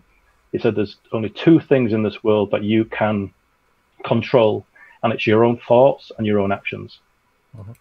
You can't control anything else. You can try, but you can't control anything else.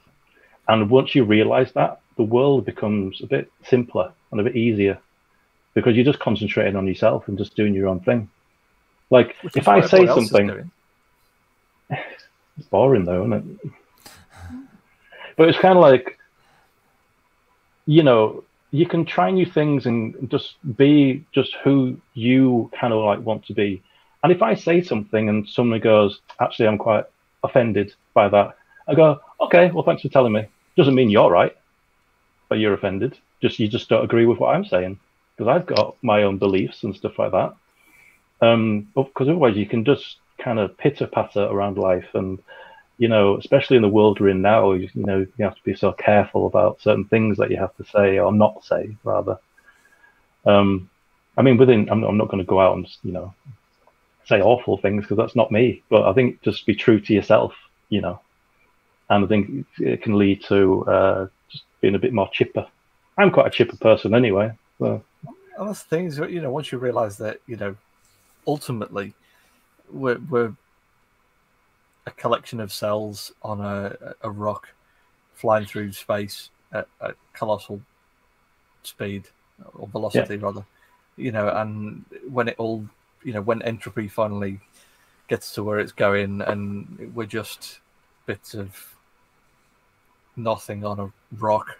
just worm food. Yeah. None of it mean- really matters, you know. It's No, enjoy your time while you're enjoying your time. So it's like when we Wil Wheaton, isn't it? It's it's don't be a dick, and that's that's it. Yeah, I've got a, I've got a T-shirt that I nearly wore actually. I mean, not that because chose it especially and stuff, but I've picked one up, and it just says "Be nice," Yeah. and it's it's quite a nice thing. Just just be nice. Just don't be a knobhead. Just I think, You that- know- I, think I think that's it. You get this is something that's annoyed me with some of the kind of the, the sort of disinformation that's just skirting around on social media, and the classic line that is used as a defence for sort of social media disinformation is what uh, uh, freedom of speech. Like, Mm, yeah. Well, yeah, yeah, you know, what, you're you're right. Yeah, you can't. Anyone can say anything they like, but Freedom from repercussion is what they're after. yeah, mm, and that's the, that's the thing. You you can't have that freedom from repercussions. Yeah. Uh, there's account- yeah, accountability as well. You know, for for whatever you say or whatever you do. You Yeah. I mean- this is you know from the service industry. You, you know the, the customer is always right. You know that's bullshit. phrase, it's phrases like that that that thing. You know, like Andy mentioned before. You know the the um, jack of all trades, master of none, is only part of the phrase. You know, and it's things. It's the other stuff that's forgotten about. The whole the, the the origins of the customer is always right is only half of the story. The whole the the the phrase of the customer is always right is only half of it because it's the, the customer is only right in terms of their style and taste and it's got nothing to do with their actions or their opinions or their demands or anything like that. It was that if the customer says, I would like this in fluorescent pink, please, it's not your job to say, no, you can't have that because that's going to be ugly. Hmm. It doesn't mean that the customer can say, I want you to refund me this because I've decided it's rubbish. That's not the customer being right. There's still, you know, you, you have to still have standards, you have to still have processes, procedures, and ways of doing business and all the rest of stuff. That that's not what the customer is right means as a Mm. phrase. It means that if the customer wants something that you think is going to be but ugly, it's their decision and their right to pick that that is not your style. Mm. But it, it doesn't mean that they can legitimately be a dick to you. I mean, I've had, yeah, like in a restaurant once, there was a waitress came downstairs, like crying and stuff. So I'm going to have to give a refund, like to this guy. So I go up. He's eating his dinner. He's eating all of the food on his plate, and he wants a refund because it was disgusting. And he's just been an absolute horrible person to the waitress.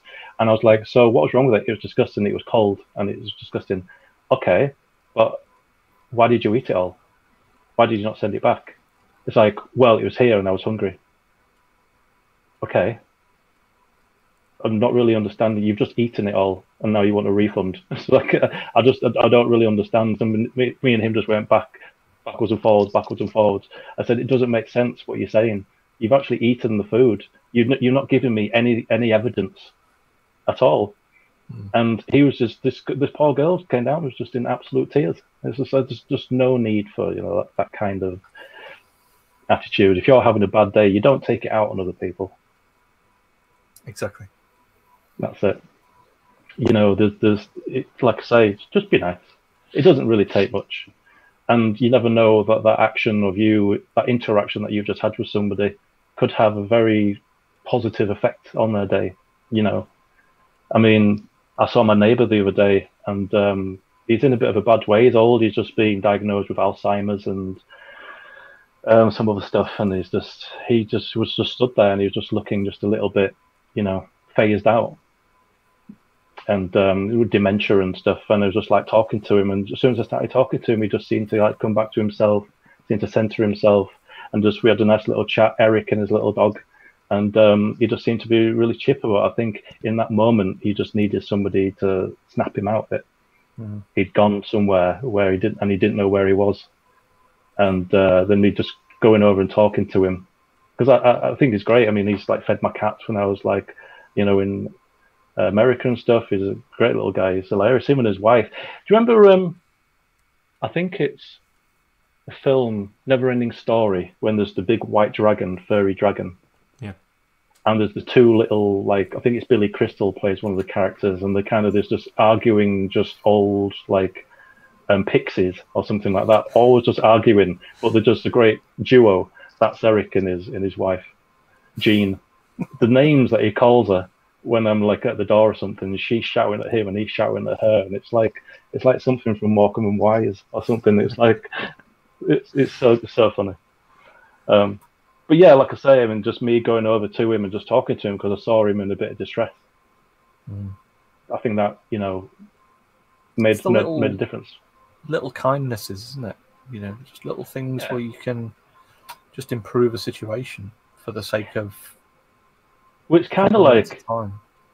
I, I don't know where I saw this, but somebody was saying, you know, if somebody sees somebody fall over like in town or something, they're more likely are going to get the phone out to film it than actually help the person Yeah. because they want likes or views or whatever. And but mm. that is just like, how did you get to that Or of, oh, I need to take a video of this person, you know, being hurt or falling over, rather than going, oh, do you need a hand? Are you okay? Well, if you if you help that one person, you've only got one person's gratitude, haven't you? Whereas if you post it online and get a thousand likes on Reddit or Facebook or whatever, you've got a thousand people who who like what you've seen, and you yeah, know, but then you're a scumbag. But it, it's about status. I, I- in fact, I heard a, I've heard a really interesting talk uh, podcast earlier this week, and it's talking about how we are many of the things that we do are driven by a pursuit of status in some way, whether that's money or you know, actually sort of going into debt in order to get that BMW or that particularly nice house Yeah. or Yeah. or whatever. but I, I, I, I suspect that something like that, taking that piece of video, yeah, we've got this technology, we've got this kind of way now, we've got this sort of social media aspect to life, and, and if you take something and you get more likes and you get that dopamine hit of more and more likes, that increases exactly your, your your sort of status, and eh, it's it, it, a it's not healthy. No. B it leads to people being dicks, and it's, it's not a good. It's not good Although, for society. I did read this news story, which I wish that I could see a video of, that this mountain lion um, attacked this uh, woman's kid, and this woman grappled the mountain lion and fought the mountain lion. yeah, five year old. I'd, lo- yeah. I'd love to see a video of that. It's like when you see a guy and he's he punches a kangaroo, and you're like, I love that video. It's like, what the fuck? You've got balls of steel. I mean, I'm glad somebody picked up a camera for that because that's just awesome. But Because the, the kangaroo was uh, was attacking the dog, wasn't it? And he just went Yeah. over and clocked it square in the jaw. yeah, and the kangaroo's taller than him as well, and he's just he punches it right in the ripped. face. I'm like, yeah, And it's like And with a big dead. ball ball bag as well. It's my god, look at the size. Of, Yeah, just pops it kangaroos are right. something else. It comes to kind of Mhm. muscle and well, they're Australian for starters, isn't it? So I mean that that, that So they're bound them to try and kill you at some point. Yeah, Yeah, eat you or, or bite you. I mean, there was an episode of the Mighty Boosh when he fights a kangaroo, and that is just one of the funniest things like ever. Uh, Howard Moon. It's just like because they are fierce animals as well. yeah. I mean, the thought that I mean the adrenaline that's running through your body whilst you're running towards a kangaroo, and then just to have the ball to punch it in the face. It was like, fair dues, man. I think he, he earned a brew. The, the, the stunned look on the kangaroo's face of like, Yeah, But Hang on a mate of mine, mate of mine grew up in uh, South Africa and uh, was born in what was Rhodesia back then. It's now Zimbabwe. And he said that there's there's uh, tribes around that area in southern Africa who they they know the kind of the psychology of the animals. So you'll have like a pride of lions that will will take down like a caribou or something, and these guys will then see that and they'll just walk in, you know, like two or three of them, just carrying a spear, and they'll just walk straight in. Balls of steel, complete confidence, just walking up towards the lions. And this is, the, you know, pride of lions who've just taken down this other animal. Mhm. You know, the, the amount of raw strength and power and Well, you wouldn't stand a ferocity in these chance, animals. And these, you know, like three blokes will just walk up towards the animal, hack off a leg, and then walk away. And the lions just kind of like they don't know what to do. They just kind of like the- these guys must be really, really serious. If, if they're just going to walk up to us like we're no Yeah. threat, Yeah. take some of our lunch that we've just got, and then walk. We'll let them do it. You know, it's just like that's that's apex predator right there, isn't it? That's kind of like holy shit. Okay.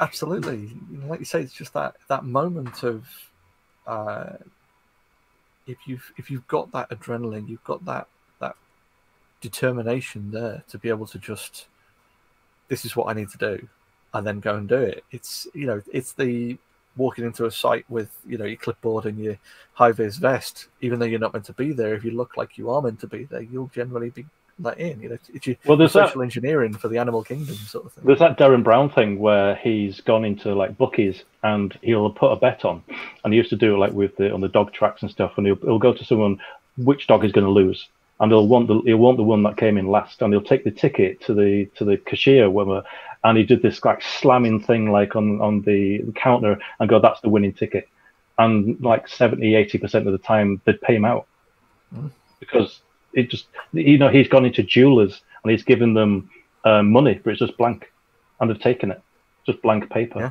They've taken it, and he's bought like an expensive ring and stuff.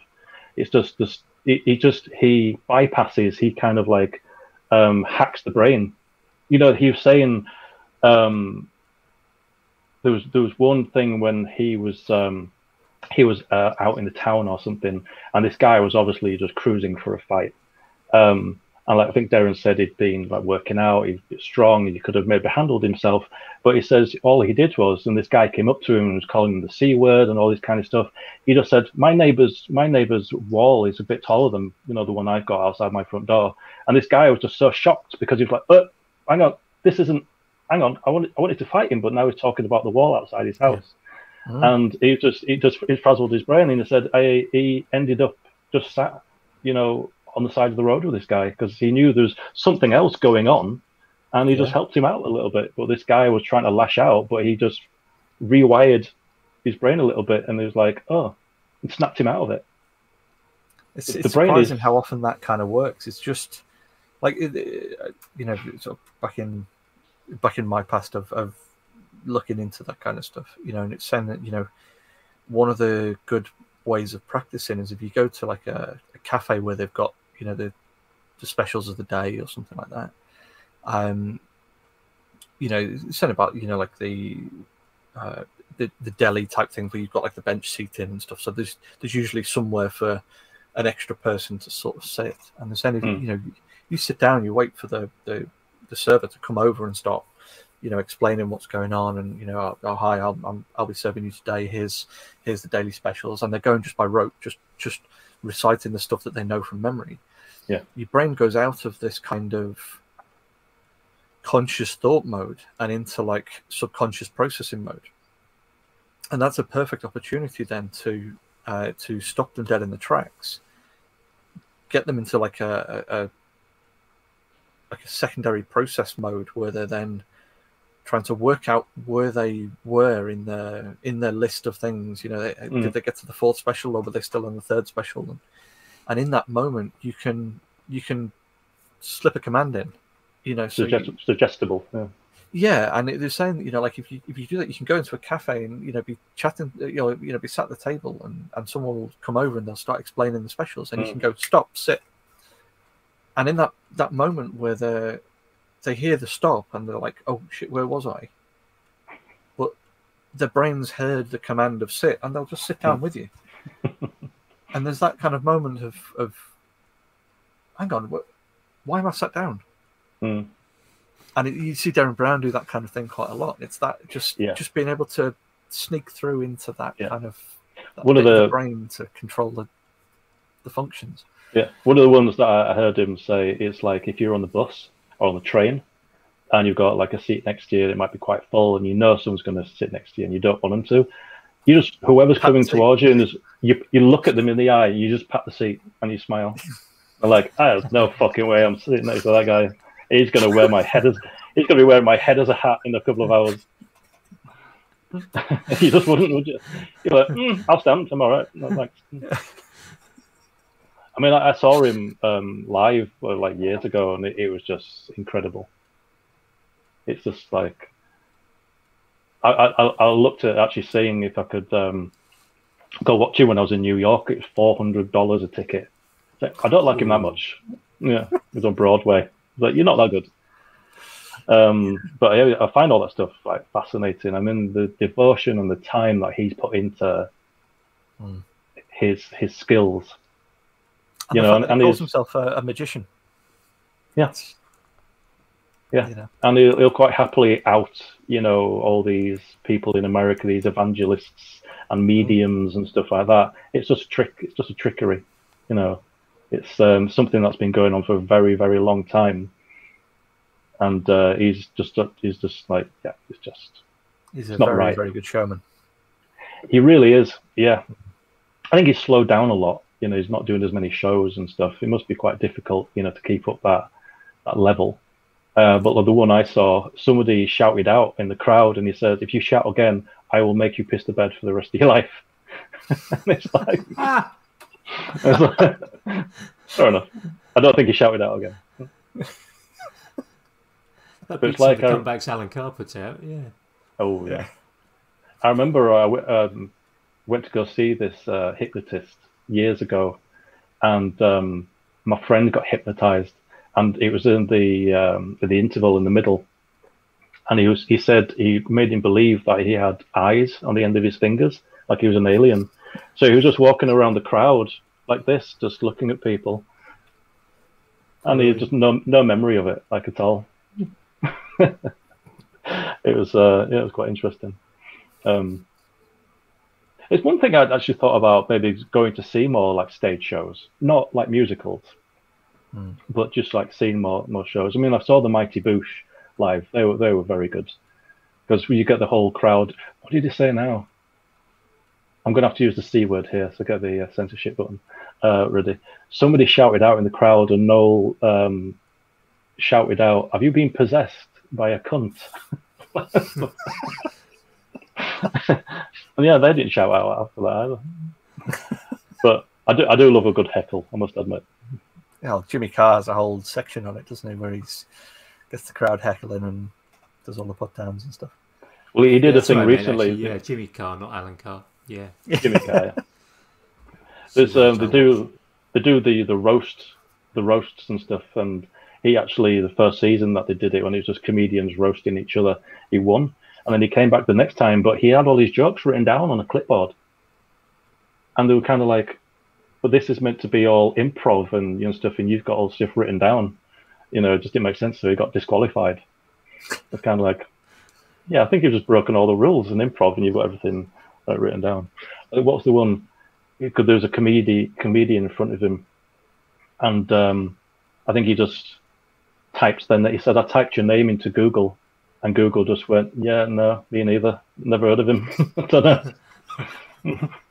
I do. I do like a good put down. I like I like kind of sort of stage show. I used to one of the things I used to go to quite regularly was be um, like talks, like people like yeah Chris Bonington or because I used to be into climbing big time, so Mm. kind of yeah go to talk with Chris Bonington or Doug Scott or something like that, and I always really enjoyed those kind of evenings because you get kind of they're often smaller venues as well, so it's a little bit more Mm. intimate and you've got somebody sort of discussing things, and they'll often open things up to the floor and sort of yeah, get any questions, and yeah, they're- they're often kind of just yeah, just really good evenings. I think. That, It's kind of like the TED talks as well. You know, yes, Um, I fell asleep last week having a few beers, just fell asleep, and just YouTube was on, and it was a TED talk. This guy who um, was homeless, and he was uh, drugs in smoking meth, and he was brew. He lived up in a mountain, and he was brewing his own wine, like in an old toilet or something like that. Um, and it wasn't until he was like in his thirties that he taught himself how to read and write and he managed to get into school. And by the time he was 60, he had a PhD and he was teaching at this university and stuff. And it was just like, I was just, I was like, am I having some kind of weird, trippy mind dream or something? Or is this actually, because I was kind of a little bit, uh, what? the stuff like stuff like that happens when I was, when I did my degree. Uh, there was, there, I think there were about thirty of us doing physics and and the various options. Was, it, was Einstein there as well when you did your degree? Not quite. Um, yeah, he was, he was still in high school. Um, one of the uh, there, there were a couple. Of, there were a couple of guys. There were a couple of guys on the course who were mature students. One of them was sixty something. He'd worked for BT his entire life. Didn't have a degree, but yeah, he, he, he, he yeah, well, he, he, worked for BT his entire life, and he just wanted to do something for himself. He, he didn't really get involved in any of the social side of things. He he lived locally, so he yeah, he just kind of went home. Nice guy, but just kept himself to himself. The other guy um, was in his mid thirties, and yeah, he was staying on campus and sort of get to know him a little bit. He'd left school at fourteen because yeah, back in those days you could leave at that sort of age, um, and become a brickie because he couldn't read. He, he didn't have any any sort of skills as such. Hmm. But then, kind of early twenties, he was doing some sort of day release course, and some yeah, somebody sort of said, one of sort of tutors, yeah, is like, "Do you realise you're dyslexic?" It's like, what, what does that mean? Mm. Well, it means you, you're going to struggle with reading and writing. And yeah, have you thought of doing sort of compute using computers? Because yeah, was- yeah, computers were starting to become a bit of a thing. And he was like, oh, okay. So over he over sort of the period then of about sort of ten years or so, he worked through kind of various courses and uh, Open University, got himself to a point where he could start a full time undergraduate degree in, in physics. He completed the, the degree and then did his PhD and you know, became Dr. Drew. Know, he he's you know, went from bricky to nuclear physicist. Oh, so he wasn't a rapper doing headphones then? Dr. Dre. Yeah, different, different spelling of Drew. Yeah. Um, actually, yeah, Dr. Dre. I did- I did think that. W off. Yeah, maybe he did. I, I, I never know what happened to him, but um, yeah, it it is. It's interesting how yeah we kind of. I think particularly uh, getting back into the kind of the older days of education, how many people were told, you know, you you you could get into the whole kind of discussion about grammar schools, yeah, the, particularly of old, um, and even even the modern day grammar school, about yeah, the students who don't make it are often then kind of go, well, I didn't make it, I failed, yeah, I'm 11 years old, I didn't pass the 11 plus, I, I failed in life, and for some students that becomes a reality that lives with them for yeah sometimes their entire it? life. And yeah, sometimes they get in that situation of, yeah, really bad things happen, and, and some get out, like the guy you described, Phil. But and yeah, the guy I was at university with, um, sometimes they don't because there's yeah they don't fit into that chronological system of assessment Mm-hmm. for education. And it's like What back in the you're day, there wasn't it, dyslexia was just kind of like you were just considered lazy or un, Th- that's ex- unfocused. Exactly what I was going to say. Things like dyslexia, things like autism, things like ADHD, you know, things that weren't, you know, have been around for thousands of years, Mm. but were never given proper thought or diagnosis or treatment or anything like that. That are now, you know, people in that sort of situation. More and more people Yeah. are in that situation where they they might be considered lazy or not trying or you know delinquents or whatever that are now Mm. being recognized as actually having something treatable and then giving them a new lease of life giving them a, an opportunity to you know realize their full potential sort of thing Well, this is like that guy that I, I mentioned. It's like he said he was just, you know, into his drugs and alcohol, and he was just lashing out. And he, I think he'd been trouble been to prison and stuff, and it was all just due to, um, you know, not having that kind of education at the beginning, you know, being treated like an outcast and a wrong un all the time. So he just became it. Okay, if you believe I'm this. I'll, yeah. Yeah. If you if you think I'm this, I'll just be it. Yeah. You know, society were, were, were labeling him as, as just useless, you know, and he just went and hid from everyone. And then he was kind of like, oh no, you know, I think he bought himself a car and he slept in his car while he was going to, you know, university and stuff. Just slept in his car and doing his course. Like I read the other day, or I saw a little video, like James Cameron, you know, the Oscar-winning Titanic and Avatar. He was a truck driver. Never made a Mhm. film in his life.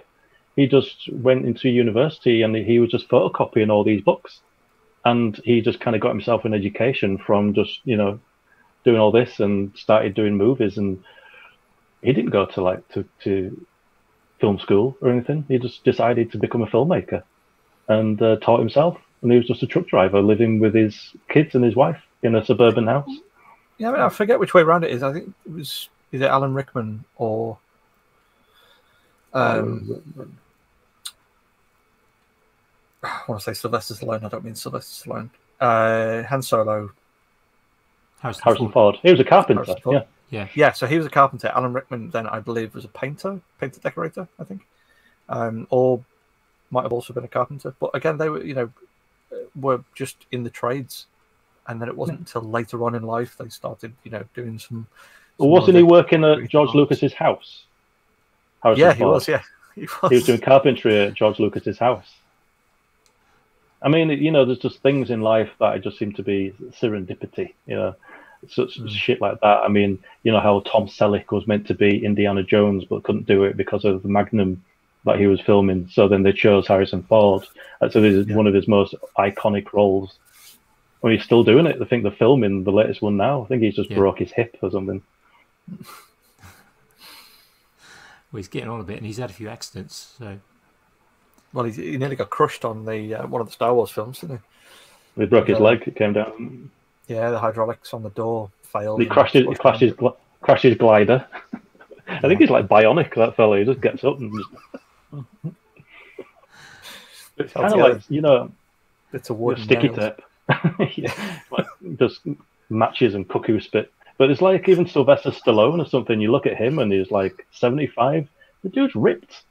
You know, it's like uh, is it? I mean, he's held together by you know human growth hormones. yeah, I think. Um, if you stop taking them, he, yeah. If you if you stop taking that stuff, you just crumble. You know, it'd be like that guy who who, who um, you know, in, in the Last Crusade when he chose Paulie, when he just all his face melts off, it'd just be like him. yeah, yeah.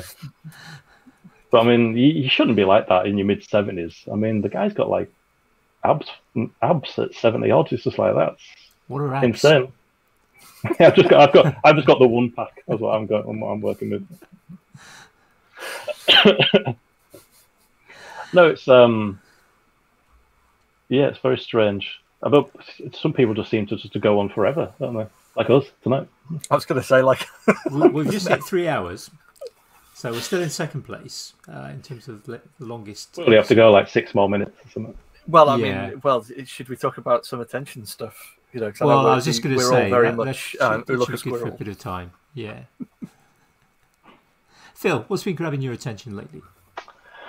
Um, I've, like I say, I mentioned like Critical Role like earlier. I've been really getting into that. Um, there's there's one YouTuber who's actually doing the first campaign at the moment, and he's just doing like the funny highlights and stuff. Um, so rather than a four-hour episode, and you've got four hours an episode, and there's like, I think there was 165 episodes in campaign two. It's like I can't get through all that. That's We'll get there. ridiculous. We'll get there. I was like, come on. Um, said, I've been watching a lot of the, the in night. critical role, and then we'll go for Joe Rogan.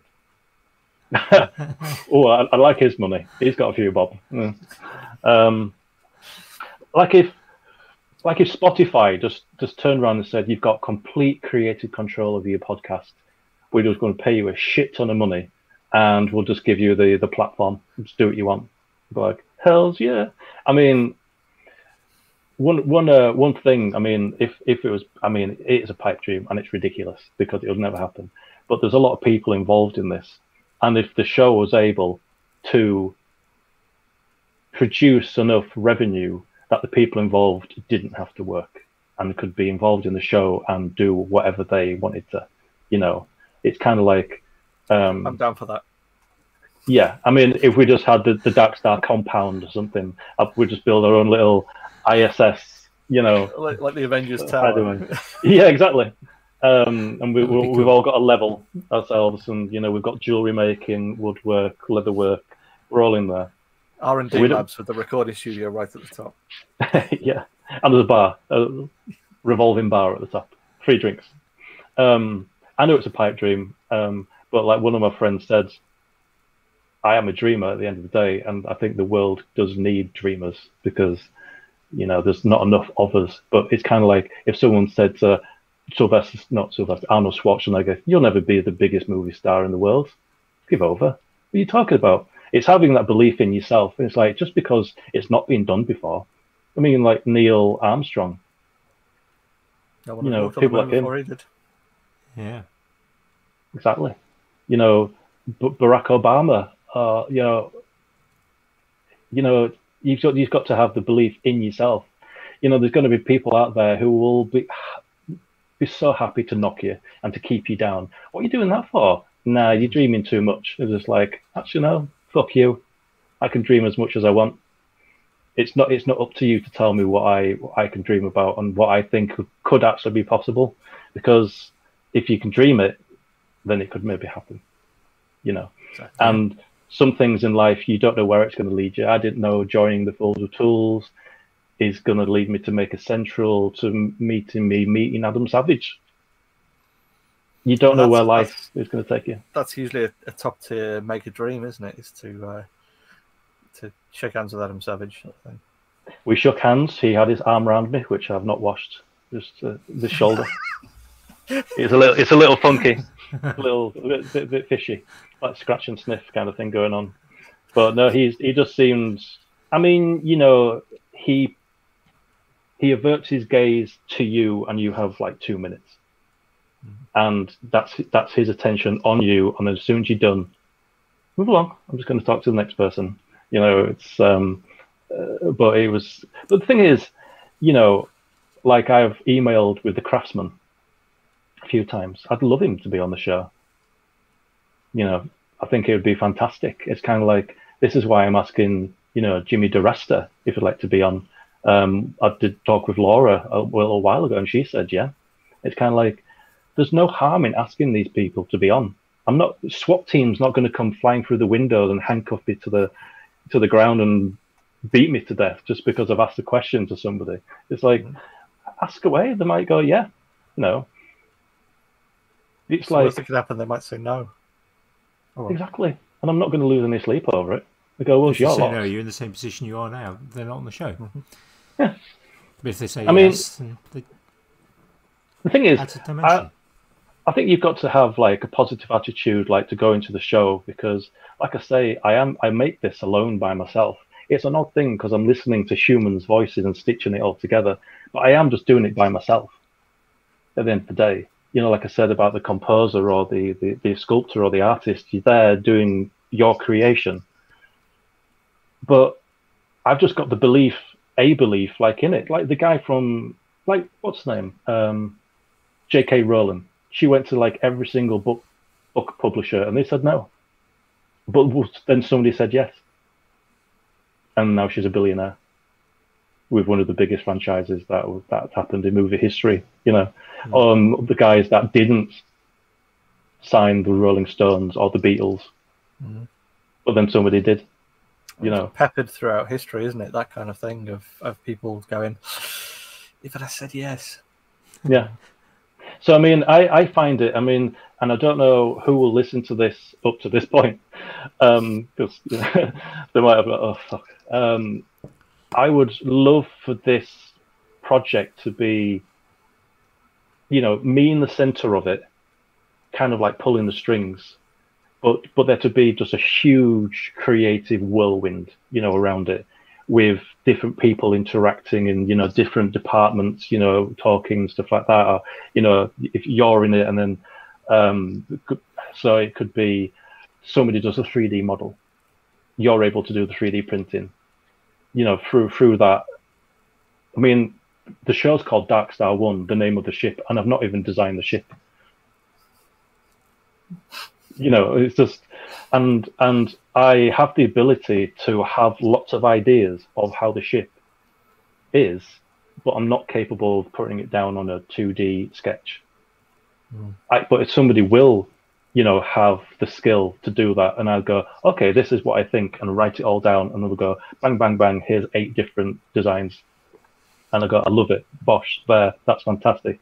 Then it gets t- taken to the next person. They do a 3D model of it in rendering, you know, and then there can be animation. I mean, the, the show could be gra- a graphic novel, could be made into graphic novels.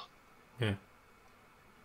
Um, and I've got ideas of the. I mean, I can draw. I just haven't done it for quite a long time, but I'd be able to give a lot of ideas for characters, you know, and stuff. Mm. I would love, I'd love, I'd love for people just to not be afraid to have an idea for the show and come to me and go, "Do, do you mind if I do this?" I'd knock yourself out. I can't pay you. I can't. I can't give anyone any like monetary, you know, thing for it. But um, if you go, "Oh, I've got this." Um, because somebody mentioned like people having their own theme music, you know, like Star Wars, Rey's theme, Yoda's and stuff. People can have their own little tempo of music or something. Because I'd love to have its own music involved, like in the show and stuff like that.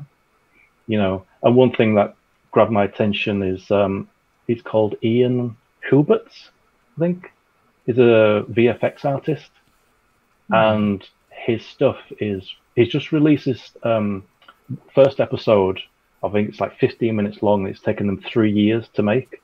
All a Blender effects yeah, artist? Yeah, yeah, yeah, and it is. It's very old it's it's very technological, but it's old technology. It's old new technology. So everything's beaten up like Blade Runner, Star Wars, and stuff. So you know, then instead of like a, a paddle ship, it's just got all these things attached to it, and it's very sci-fi and um, cyberpunky and stuff. Yeah. Um, but the detail that's in that is better than any special effects that I've seen recently in any movie. It's ridiculous and stuff, and that's exactly like how I was seeing the spaceport in like episode three. Just everything st- held together by duct tape and you know flashing neon lights, and there's brothels and there's bars and there's people fighting in the streets, but there's sinister stuff going on in the shadows, and there's you know the black market where Skip meets um, Stitches and stuff.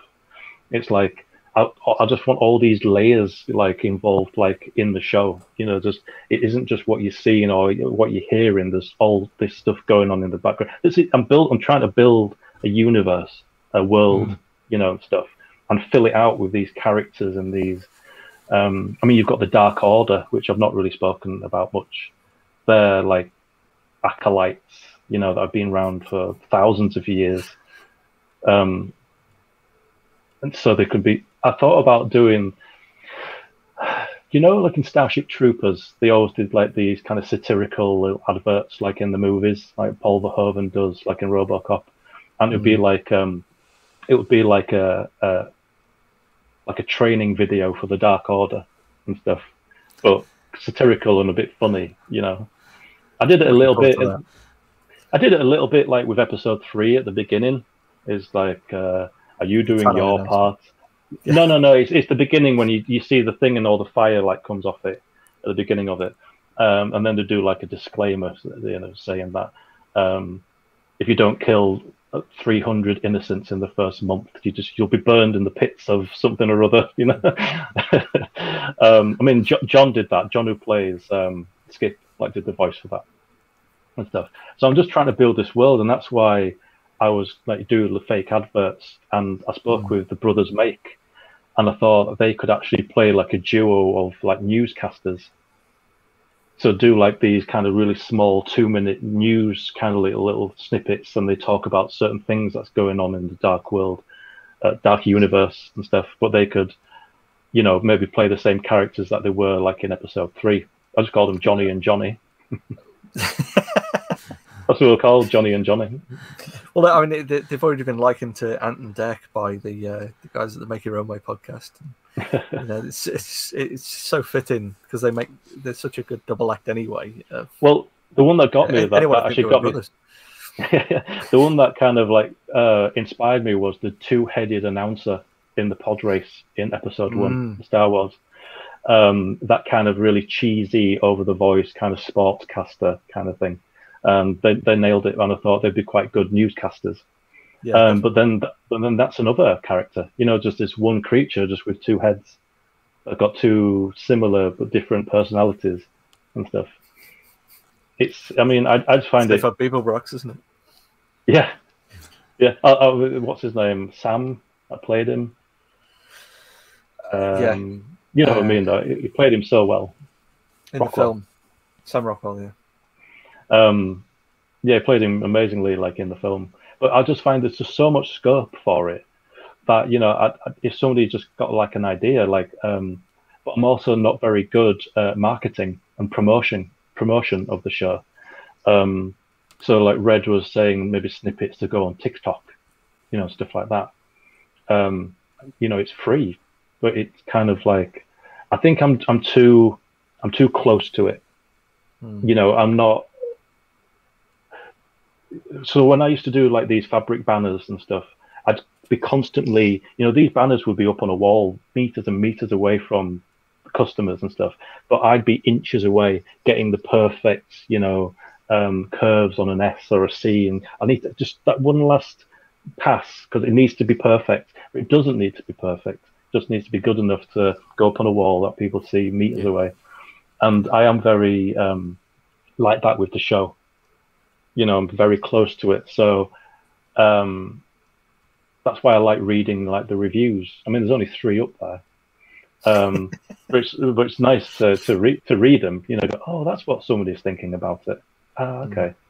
Mm. Um, but I need to get that feedback because, you know, it's like a comedian that goes out. You know, when they do an hour long special on a show, um, they've been honing that for months and months and months, so it's the perfect hour. You know, they, they need to know which joke hits because I don't want to be thinking of a bit of a story which I think's hilarious, and people are like, eh, it's a bit naff. Why, why is he going with this? So you know, it, it's There's always that niche there, isn't there? There's always, you know, there's always someone who's going to be like you. You know, in a world with seven billion people in it, you know, there's. I know, granted, not every single one of those is going to listen to the podcast, but well, it should. Yeah, they should. That would be fantastic for your view numbers. But um, Be all right. Be all right. the fact that you know, not everything appeals to everyone. Yeah. And the the best thing you can do is just be true to yourself. You know, like you said, don't don't pander to the audience because Yeah. the audience doesn't really matter. It's only going to be the vocal minority that you'll hear any negativity from anyway. Generally, you, you hear back from the from the people who want to say really shitty things about stuff. You know, Exactly, you- yeah, you get your little keyboard warriors, and there was there was um, uh, um talking about hello again, Adam Adam Savage, and he was at a convention.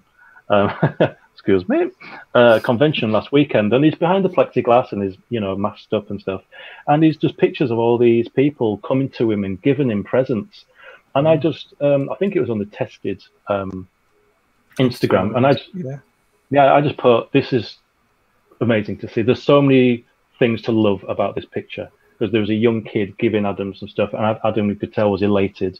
And I just put this warms my heart just seeing this. And then some of the answers, uh, no.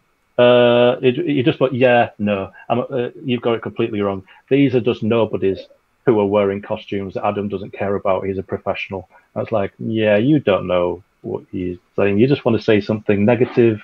You know, Adam Savage goes to these conventions. Well, he's getting paid, obviously, but he loves but the he was going to them before he was getting paid to go, and he goes incognito because he wants to be there and see it and enjoy it. And Well, he did it today at Silicon Valley. He was um, the Mark One Iron Man walking around in his suit, Mm. and he loves it. He loves the interaction, exactly, yeah.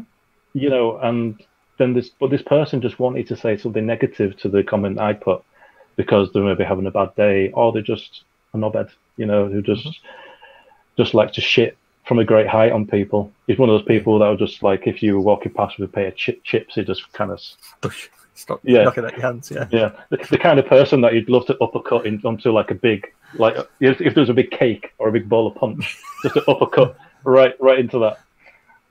You're just like, oh, you're having a bad day, but there's no need. Yeah, I mean, I find social media can be amazing. I find Instagram mostly positive. I find Twitter just uh, vile, vac- vacuous, just Mhm. just awfulness when you're just reading stuff and people get upset because you know your post go i had a lovely bacon sandwich this this afternoon. Then somebody will say something really shitty then the original person gets really upset. It's kind of like what do you expect? It's just i just find it really odd. Like you say it's um people want validation just for really weird stuff Yeah. just for being you know, there was there was I know unfortunately he's passed away now, Sean Lock a few weeks ago, and he was on an eight hour Cats episode, and they were talking about um, Katie Price Jordan, Mhm. and someone said, I'll leave her alone. She's a great mum," and they went, "Well, that's just the bare minimum. You you're meant to be a good mum if you've got kids." So Prerequisite, yeah. yeah, yeah. You, you're meant to be if you have children to be the best mum or father that you can be. But don't leave her alone. She's a great mum. Yeah, but she's just a vacuous, horrible person, fame hungry. You know, just just yeah. And it's just kind of like I, I liked him because he just didn't pull any punches.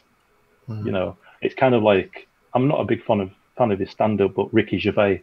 You know, he understands just how ridiculous being famous is you know, and there's all those, um, what's it, Golden Globes when he's just Yeah. ripping people a new one, because he understands just how fickle it all is and just how so far up their own arse they all are. And he's like, I don't give a fuck. Just come up and get your award and piss off. and I love that.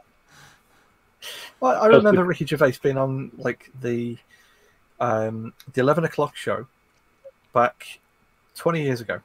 Wasn't Borat on that as well? Oh no, Al- Yeah, Alan it- Partridge was on it, wasn't he?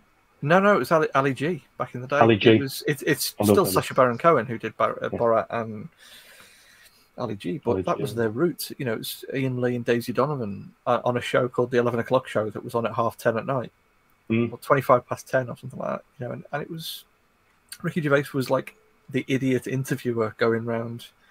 You know, you had Ali G doing his idiotic interviews and Ricky Gervais doing his is like a news reporter, Jonathan Pie esque kind of, you know, satirical silliness. Um, and then he's just all of a sudden become this like massive thing.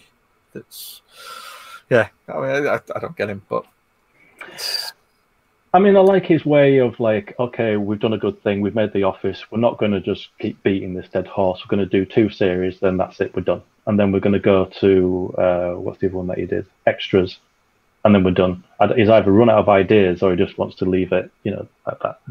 Um, so I, I kind of like that how he's just not milking it. You know, he likes all these different projects like Derek and what's the really sad one that he's just done when his wife just died of cancer or something. knows. Jesus Christ! I, I think I watched all two series over one weekend. I was in pieces. but it, but it, but it's funny. Like the guy, you know, the guy that's on eight out of ten cats, Joe Wilkinson. Yeah. He's just got the big beard and stuff. He plays a postman. So there's an episode where there's a knock on the door, and he's like, Joe Wilkinson's like, "Can I use your toilet?" And he's like, "Yeah, yeah, sure, no props." And he's gone for like ages. And he goes upstairs, and you're thinking he's having a poo. He's having a poo, and he, he, get, he goes up and he's in the bath. He's out of the bath, just laid in the bath. Like, what's up? And he gets really annoyed at Ricky Gervais because he's annoyed at him. But you're thinking, I was thinking, he's gone up for a poo, hasn't he? And then when he was just laid in the big, he's having a big bubble bath. It was like, oh, that is genius. I love that. I mean, that probably was unscripted anyway. That's probably just what Joe Joe Wilkinson did.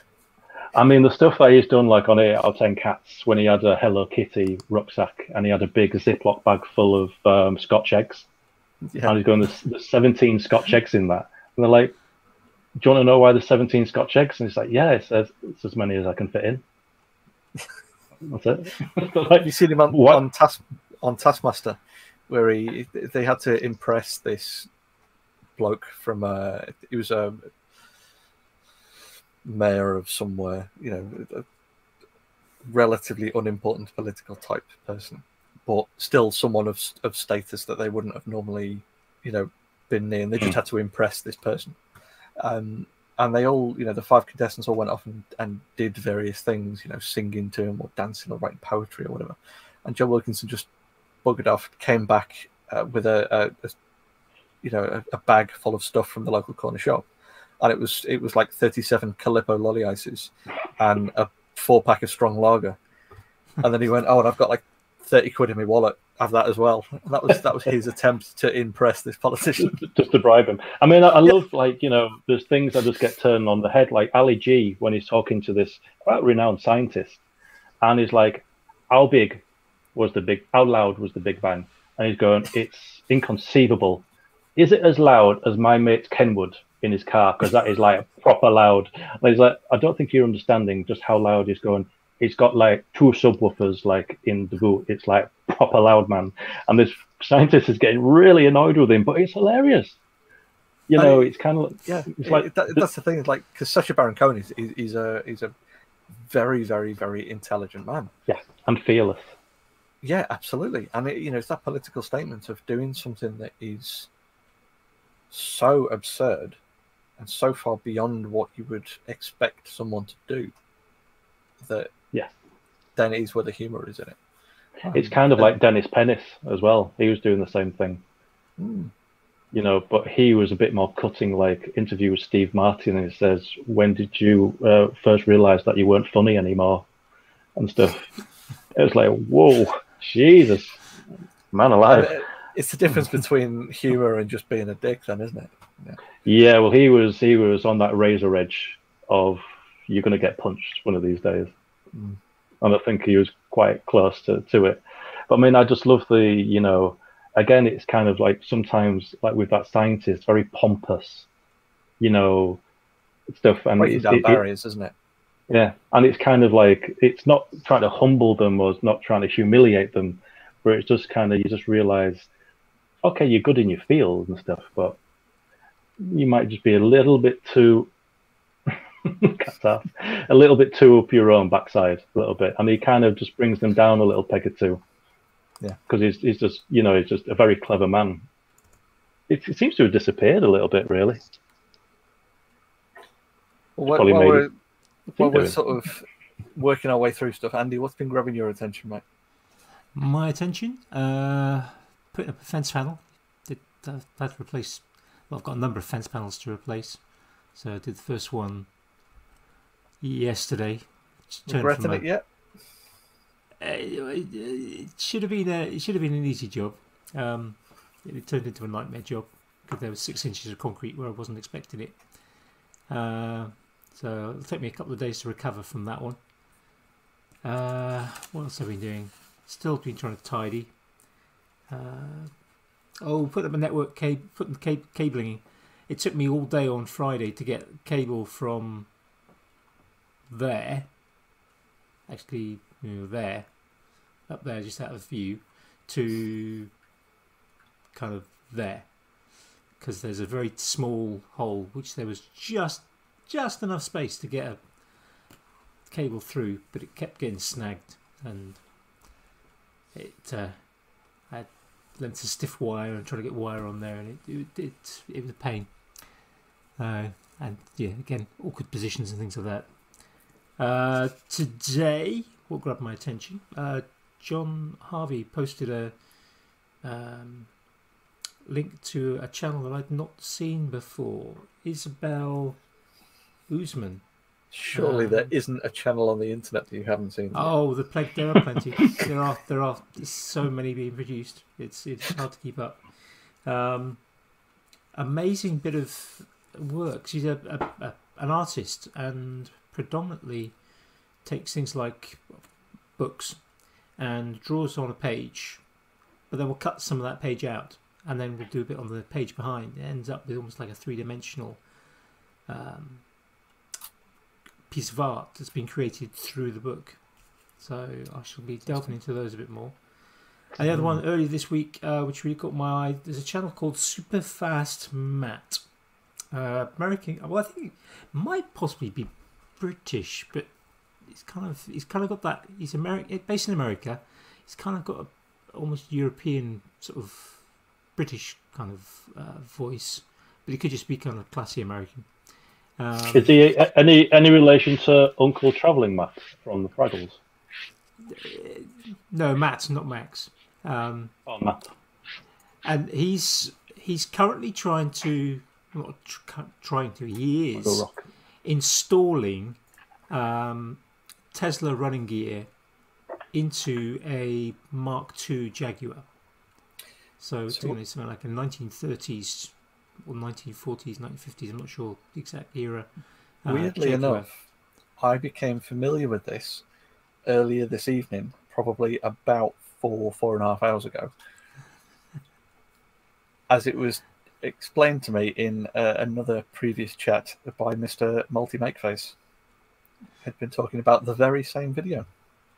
Yeah, it's a um, it's a he, he's an interesting chap. I, I I like how he. I, I'm not serious. I like cars, but I'm not seriously into cars. But I I kind of like how he explains his problem solving. Yeah, it's like that we're talking about.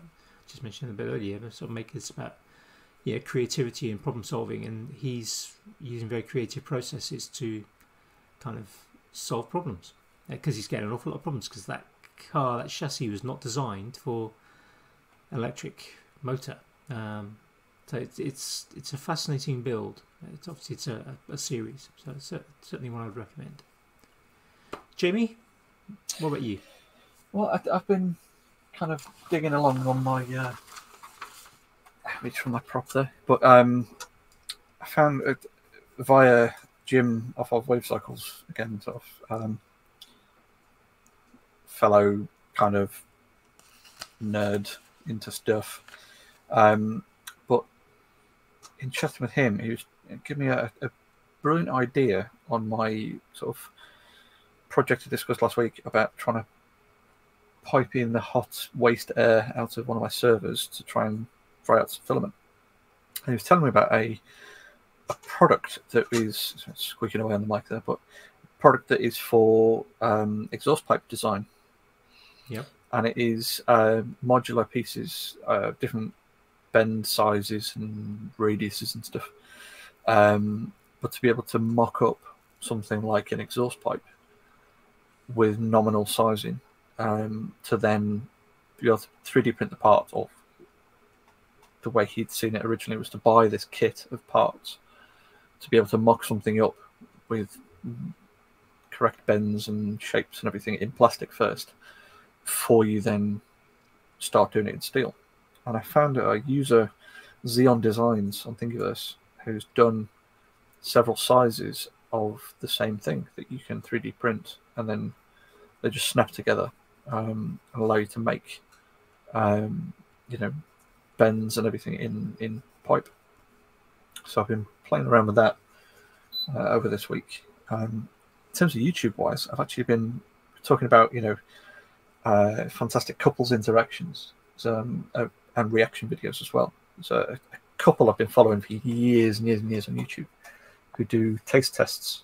Um, and I, I don't watch their other countries' taste tests, but I love their their British foods, British snacks. Yeah, you've told me about them. Yeah and it's uh, it's an Aussie couple, uh, Cheeky Tam, mm. and I mean I've been watching since probably 2015 or something like that. Um, but in recent years, she's brought her husband on, and they just got this fantastic. You know, they're they're a middle aged couple from Australia, but they just they've got such fantastic energy together. Mm. They're still head over heels, madly in love, constantly just jibes at each other, and loads of laughs and giggles. It's just really really fun energy and they just they just snack on stuff like kids and then uh, giggle and take the piss out of each other. And it's just really good, feel good kind of, you know, it's just like, you know, handing your mates a snack that they've never tried and just go, oh, mm. try this. It's that kind of like feel good sort of, you know, and vicariously eating stuff that I'm probably never going to get around to eating. So that kind of scratches that itch. Mm. That's why I like um, Evan and Katelyn Because, I mean, I not necessarily will like everything that they make, but it's the dynamic between them two. You can tell Absolutely. that they're just besotted by one another. They find, like, Evan just finds himself hilarious, you know, and he's just like, she's the super organized, everything's got to be in a certain way. And he's just like, yeah, he's the engineer. yeah, and he just loves fire and blowing stuff up or whatever. And it's just like, I just love, like, the, the, the dynamic between them two, yeah. the energy that they bring. The, the, um, the, big kids living their best life. Yeah, I mean, I was just like messaging them before Maker Central 2, are you coming over? And they're like, we're not really sure. And I was like, I think I'd love to meet them. And then when I saw, um, I've forgotten his name again, uh, Joe's uh, video, I was like, I can't believe that they was like stood behind me at Maker Central 1 because I just know I had no idea who they were at that time.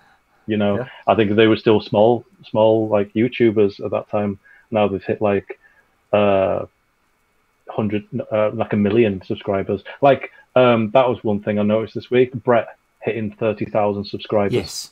on YouTube. Yeah. That was that's yeah. a big deal. I mean, there's just there's sometimes when you just see a creator. I've got a lot of time for Brett. Mm. Um, I think just super creative. I've got still messaged on my thing there that he he sent me when I joined the crew and stuff. Um, nice message from Maker Central. Um, and it's just one of those things where you're just bamboozled that he's just not bigger. Yeah, definitely. He just like, you know, he, he makes so much stuff and there's so much skill involved in the things that he makes. Um, and I think he's trying to change things up a little bit because he's got the, the home renovation channel and stuff yeah. now. Because um, I think he's probably just seeing how like uh, modern builds or his name is that guy.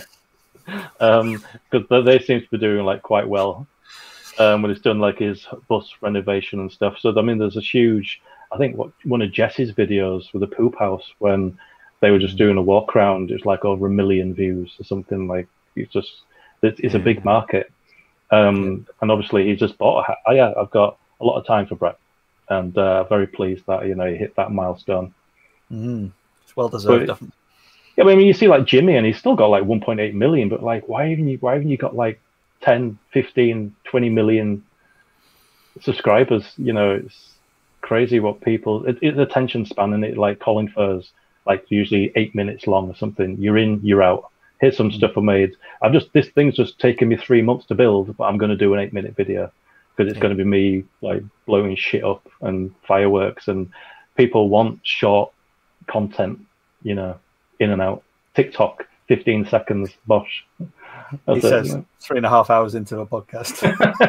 yeah, yeah, exactly. That's only-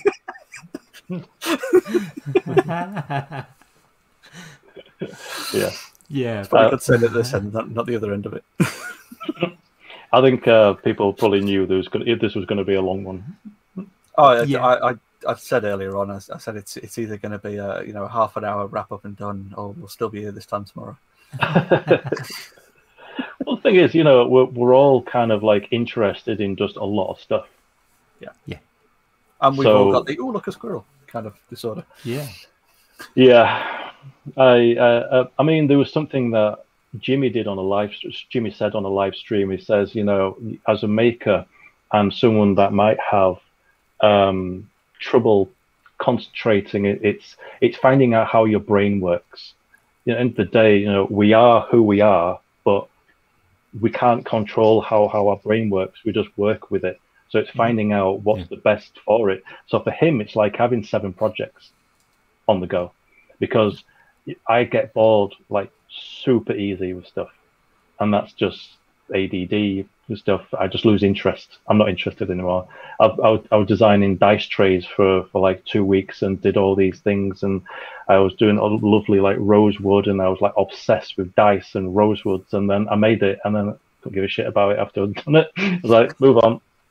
What's the next thing?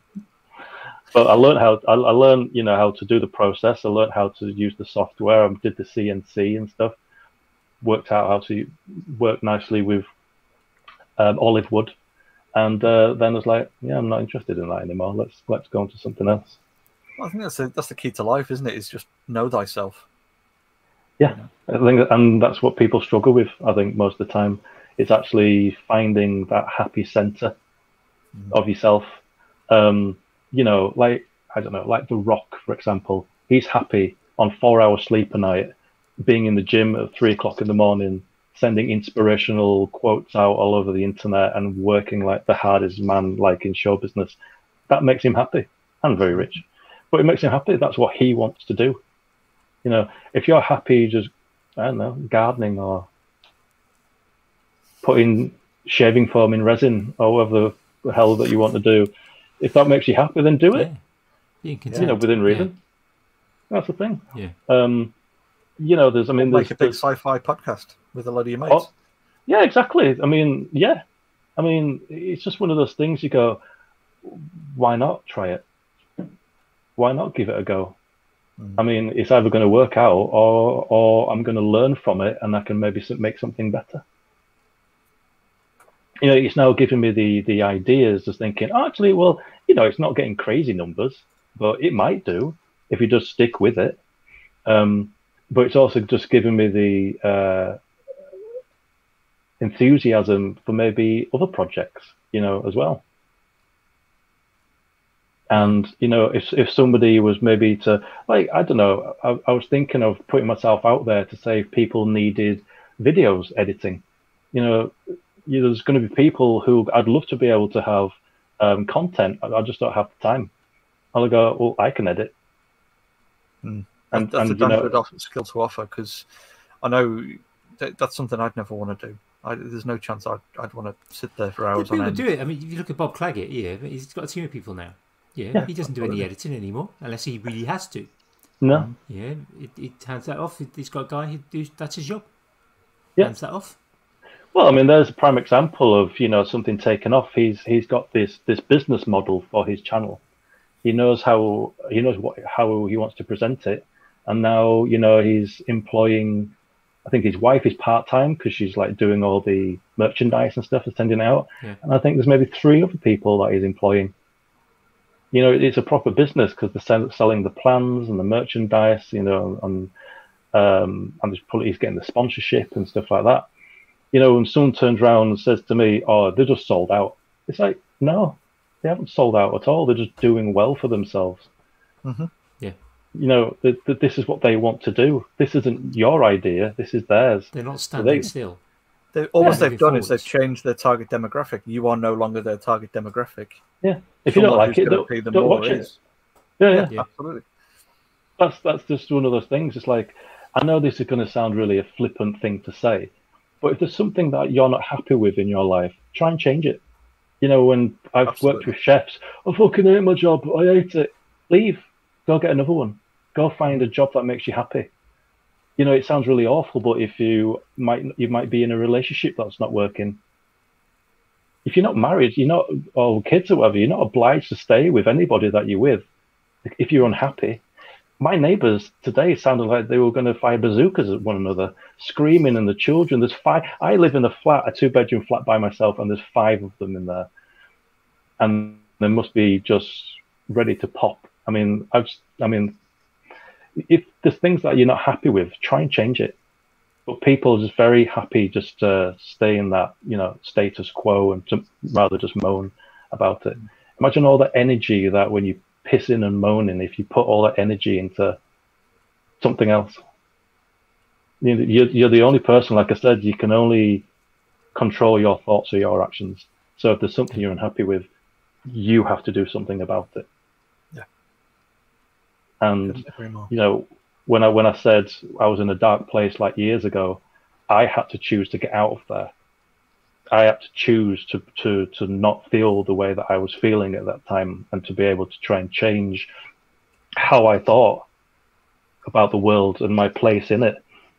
And I think you're never gonna be totally happy with your place in the in the world. There's always going to be something to have a bit. Of, I mean, we're British. We do like a moan anyway. It's our God-given right. God damn it. Especially Exactly. Weather. Yeah, exactly. But there's some people you meet, and it's like, you know, I've had a, a friend like in the last few years that we don't talk anymore because it's just all negativity. Mm. You know, nothing's right, nothing's ever right. Why woe is to me and stuff. And it's like sometimes it's just kind of like, oh, really? And some of that is fed by the media, I think. I mean, I've, uh, it's uh, one of my- my dad when he was alive. He he was often kind of quite negative about things, and I swear it was down to the fact that he read the Daily Mail. That'll do it. It's a horrid, horrid rag, and yeah, I, I, I, was, I was convinced that if he just didn't have that, if he'd read something else, if he got his news from a different source, he'd Yeah. probably been a bit happier. In I think n- Some of negativity breeds negativity, yeah, Absolutely. and, but it's the the other way around, positivity. And certain aspects of the media love it. Yeah, oh my god, to have yeah, a the- story about. It sells, doesn't it? Yeah, That's what we were saying like earlier. You know, somebody would rather pick up a phone and record somebody who's fallen over than go and help them, because mm-hmm. there's going to be people out there who. I mean, it is funny seeing like a fat kid fall over or something. That's you know quite amusing. Others don't like hurt himself or something, or a guy get a, a football kick in the nuts or something. But if he was like in a comedy show, not seeing actually somebody being like you know really hurt. But it is that kind of people do like just to be in that that bubble of like negativity and just like Twitter and stuff, you know. I mean, It's there, like hit, isn't it? It's, it's seeing someone who's in a worse situation than you gives you that little bit of a dopamine hit of saying, "Oh, maybe my life isn't that bad. Maybe the things Hmm. I'm upset about, worried about, or frustrated over aren't quite as bad as that person is right in this moment." That that's It's like- not me in that crap situation. it's like watching EastEnders. I mean, I don't, but if you ever feel really like, oh, my life's shit, you watch that and go, actually, my life's actually pretty good. You know? I Dead when whenever I'm feeling like that, I just go to Asda. Just listen. Yeah, yeah. Just have a walk around. It's great. and that would be the equivalent of going to Walmart in in the US. Then it's just the uh, the, the stab at the low hanging fruit there. For, Mm. I, I remember um, being in Asda once, and I was just like looking at some magazines or something, and um, this young girl's like, "Mummy, where are we? She's like, we're in Asda, darling. She's like, this place is magical. I was like, wow, Uni's got a Waitrose or something. That shit's going to blow your mind if you think Asda's great. Jesus. It's perspective, isn't it? You know? Yeah. Yeah, but the thing is, you know, you know, there's there's people in this world that are like so happy with hardly anything. You know, Mm. they they talked about one of the the smelliest men in the world who lives in a cave like in Afghanistan or something, and he eats roadkill and he's never washed in like forty years. He's probably happy as hell. That guy. He's probably got no problems. Certainly don't wanna be happy down with- someone in you know in the in the, the bowels of London working eighteen hour days, six figure salary, no life, no chance to breathe. I mean, this thing is, it's kind of like con- consumerism. It's like we're, you know, we we we buy stuff and then we make stuff, and it's just like we're just this battery that, oh, this worker bee that they, they think that we are. But it's like, you know, you can carve out happiness in life. It might be, it might be a, a plant box. You know, you might be in some high rise and you might be make, growing some herbs or something like that. It just, you know, put these little things in your life that give you just a little bit of spark of positivity or something, you know. I mean, I mean, I've said before, it's like I'm not overly a people's person, but I do like people. I very, I love people, but some most of the time it's like they just, I just get disappointed by people's actions and stuff. Hmm. You know, I'm I'm very like eager to be getting on with stuff, and then someone's like taking the time then they give me shit because I'm being overbearing or something. It's like, no, I just want to get shit done.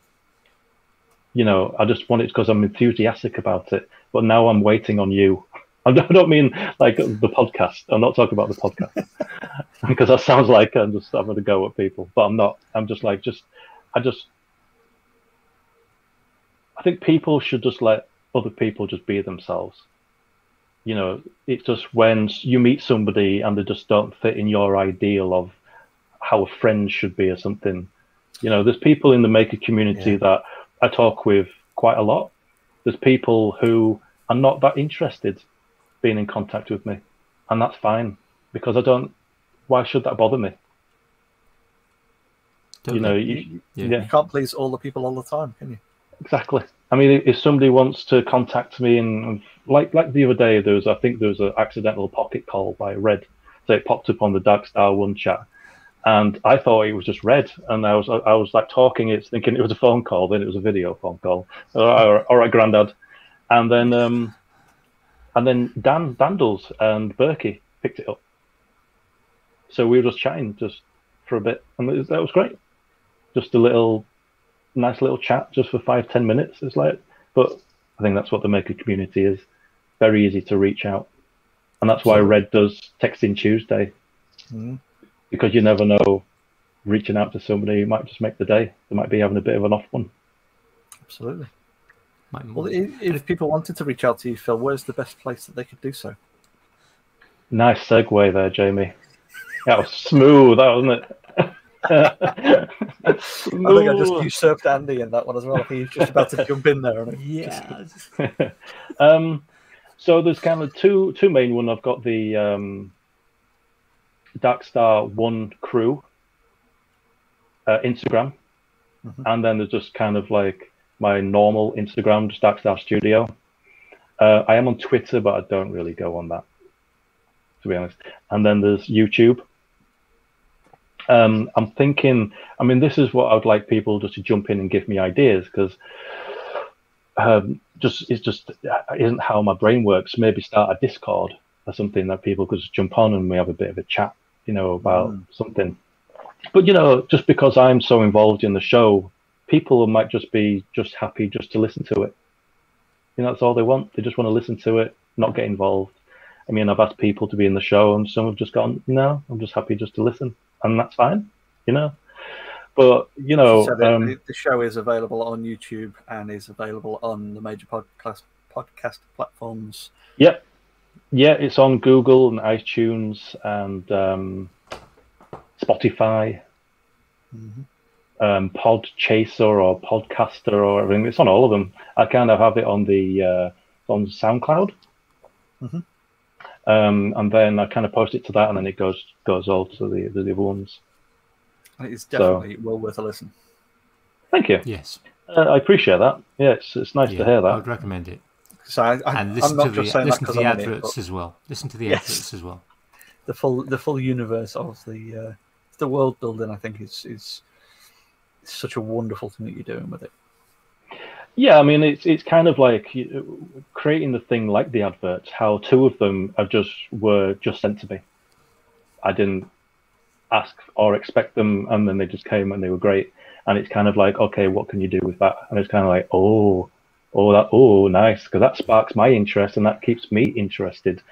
You know, the the um like the the Crest Ridge one and stuff, and I put like a little Western spin on it and stuff um, or the Revivitrol one from, and I gave it kind of a 1950s kind of shopping channel kind of little vibe and stuff. So that that keeps me. Oh, what can I do with this? You know, like a little mad scientist, you know, kind of thing. Um, and I love that. And if anybody wants to do that, you know, just get in contact and go. I've got this idea, and just let people's freak flag fly, man. Absolutely. Yeah. Um, and it goes like with anything, you know, uh, I'm not going to bite your head off just because you've got an idea for the show. I might just kind of be very British and go, oh, thank you very much. And file that, file that under bin. no, no, no.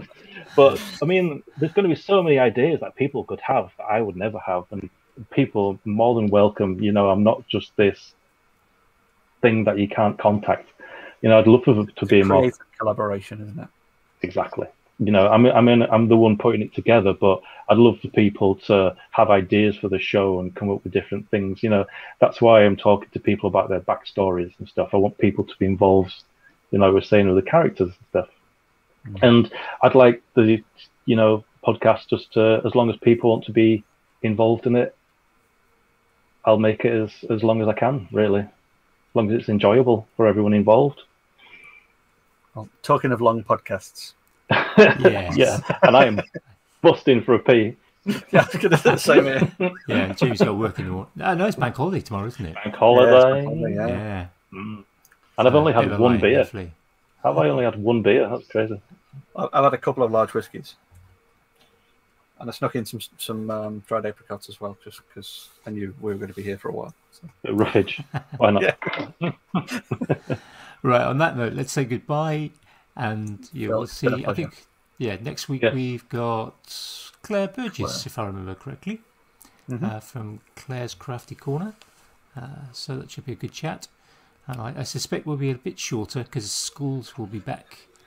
And I'll certainly have to get up earlier uh, next I, week I think Monday. I think Phil's record is going to stand for a long while. Or if it gets broken, I'll just have to come back on. It's it, Yeah, if anyone's going to break it it, it's going to be you holiday. next time. We'll do like a 24 hour telephone. we just keep changing the hosts out to just to, to re- refresh us. It's just me. It's just me on an IV. Maybe Maker Central. We'll have to see if we can run super long at Maker Central. Just run from the Friday night to Sunday morning. Yeah. That could be quite On good. that actually. note, I'm I, I, 'cause I can end this at any time because I'm I'm the guy with the button. So I think I shall uh, The I shall say good I shall say good night. Good night, all. Good night from him. I will hit the end broadcast. Thank you for Good night, listening. chaps. To anyone who's got this far. Good night, all. Yeah. Yes. Good night, chaps. Good to talk to you.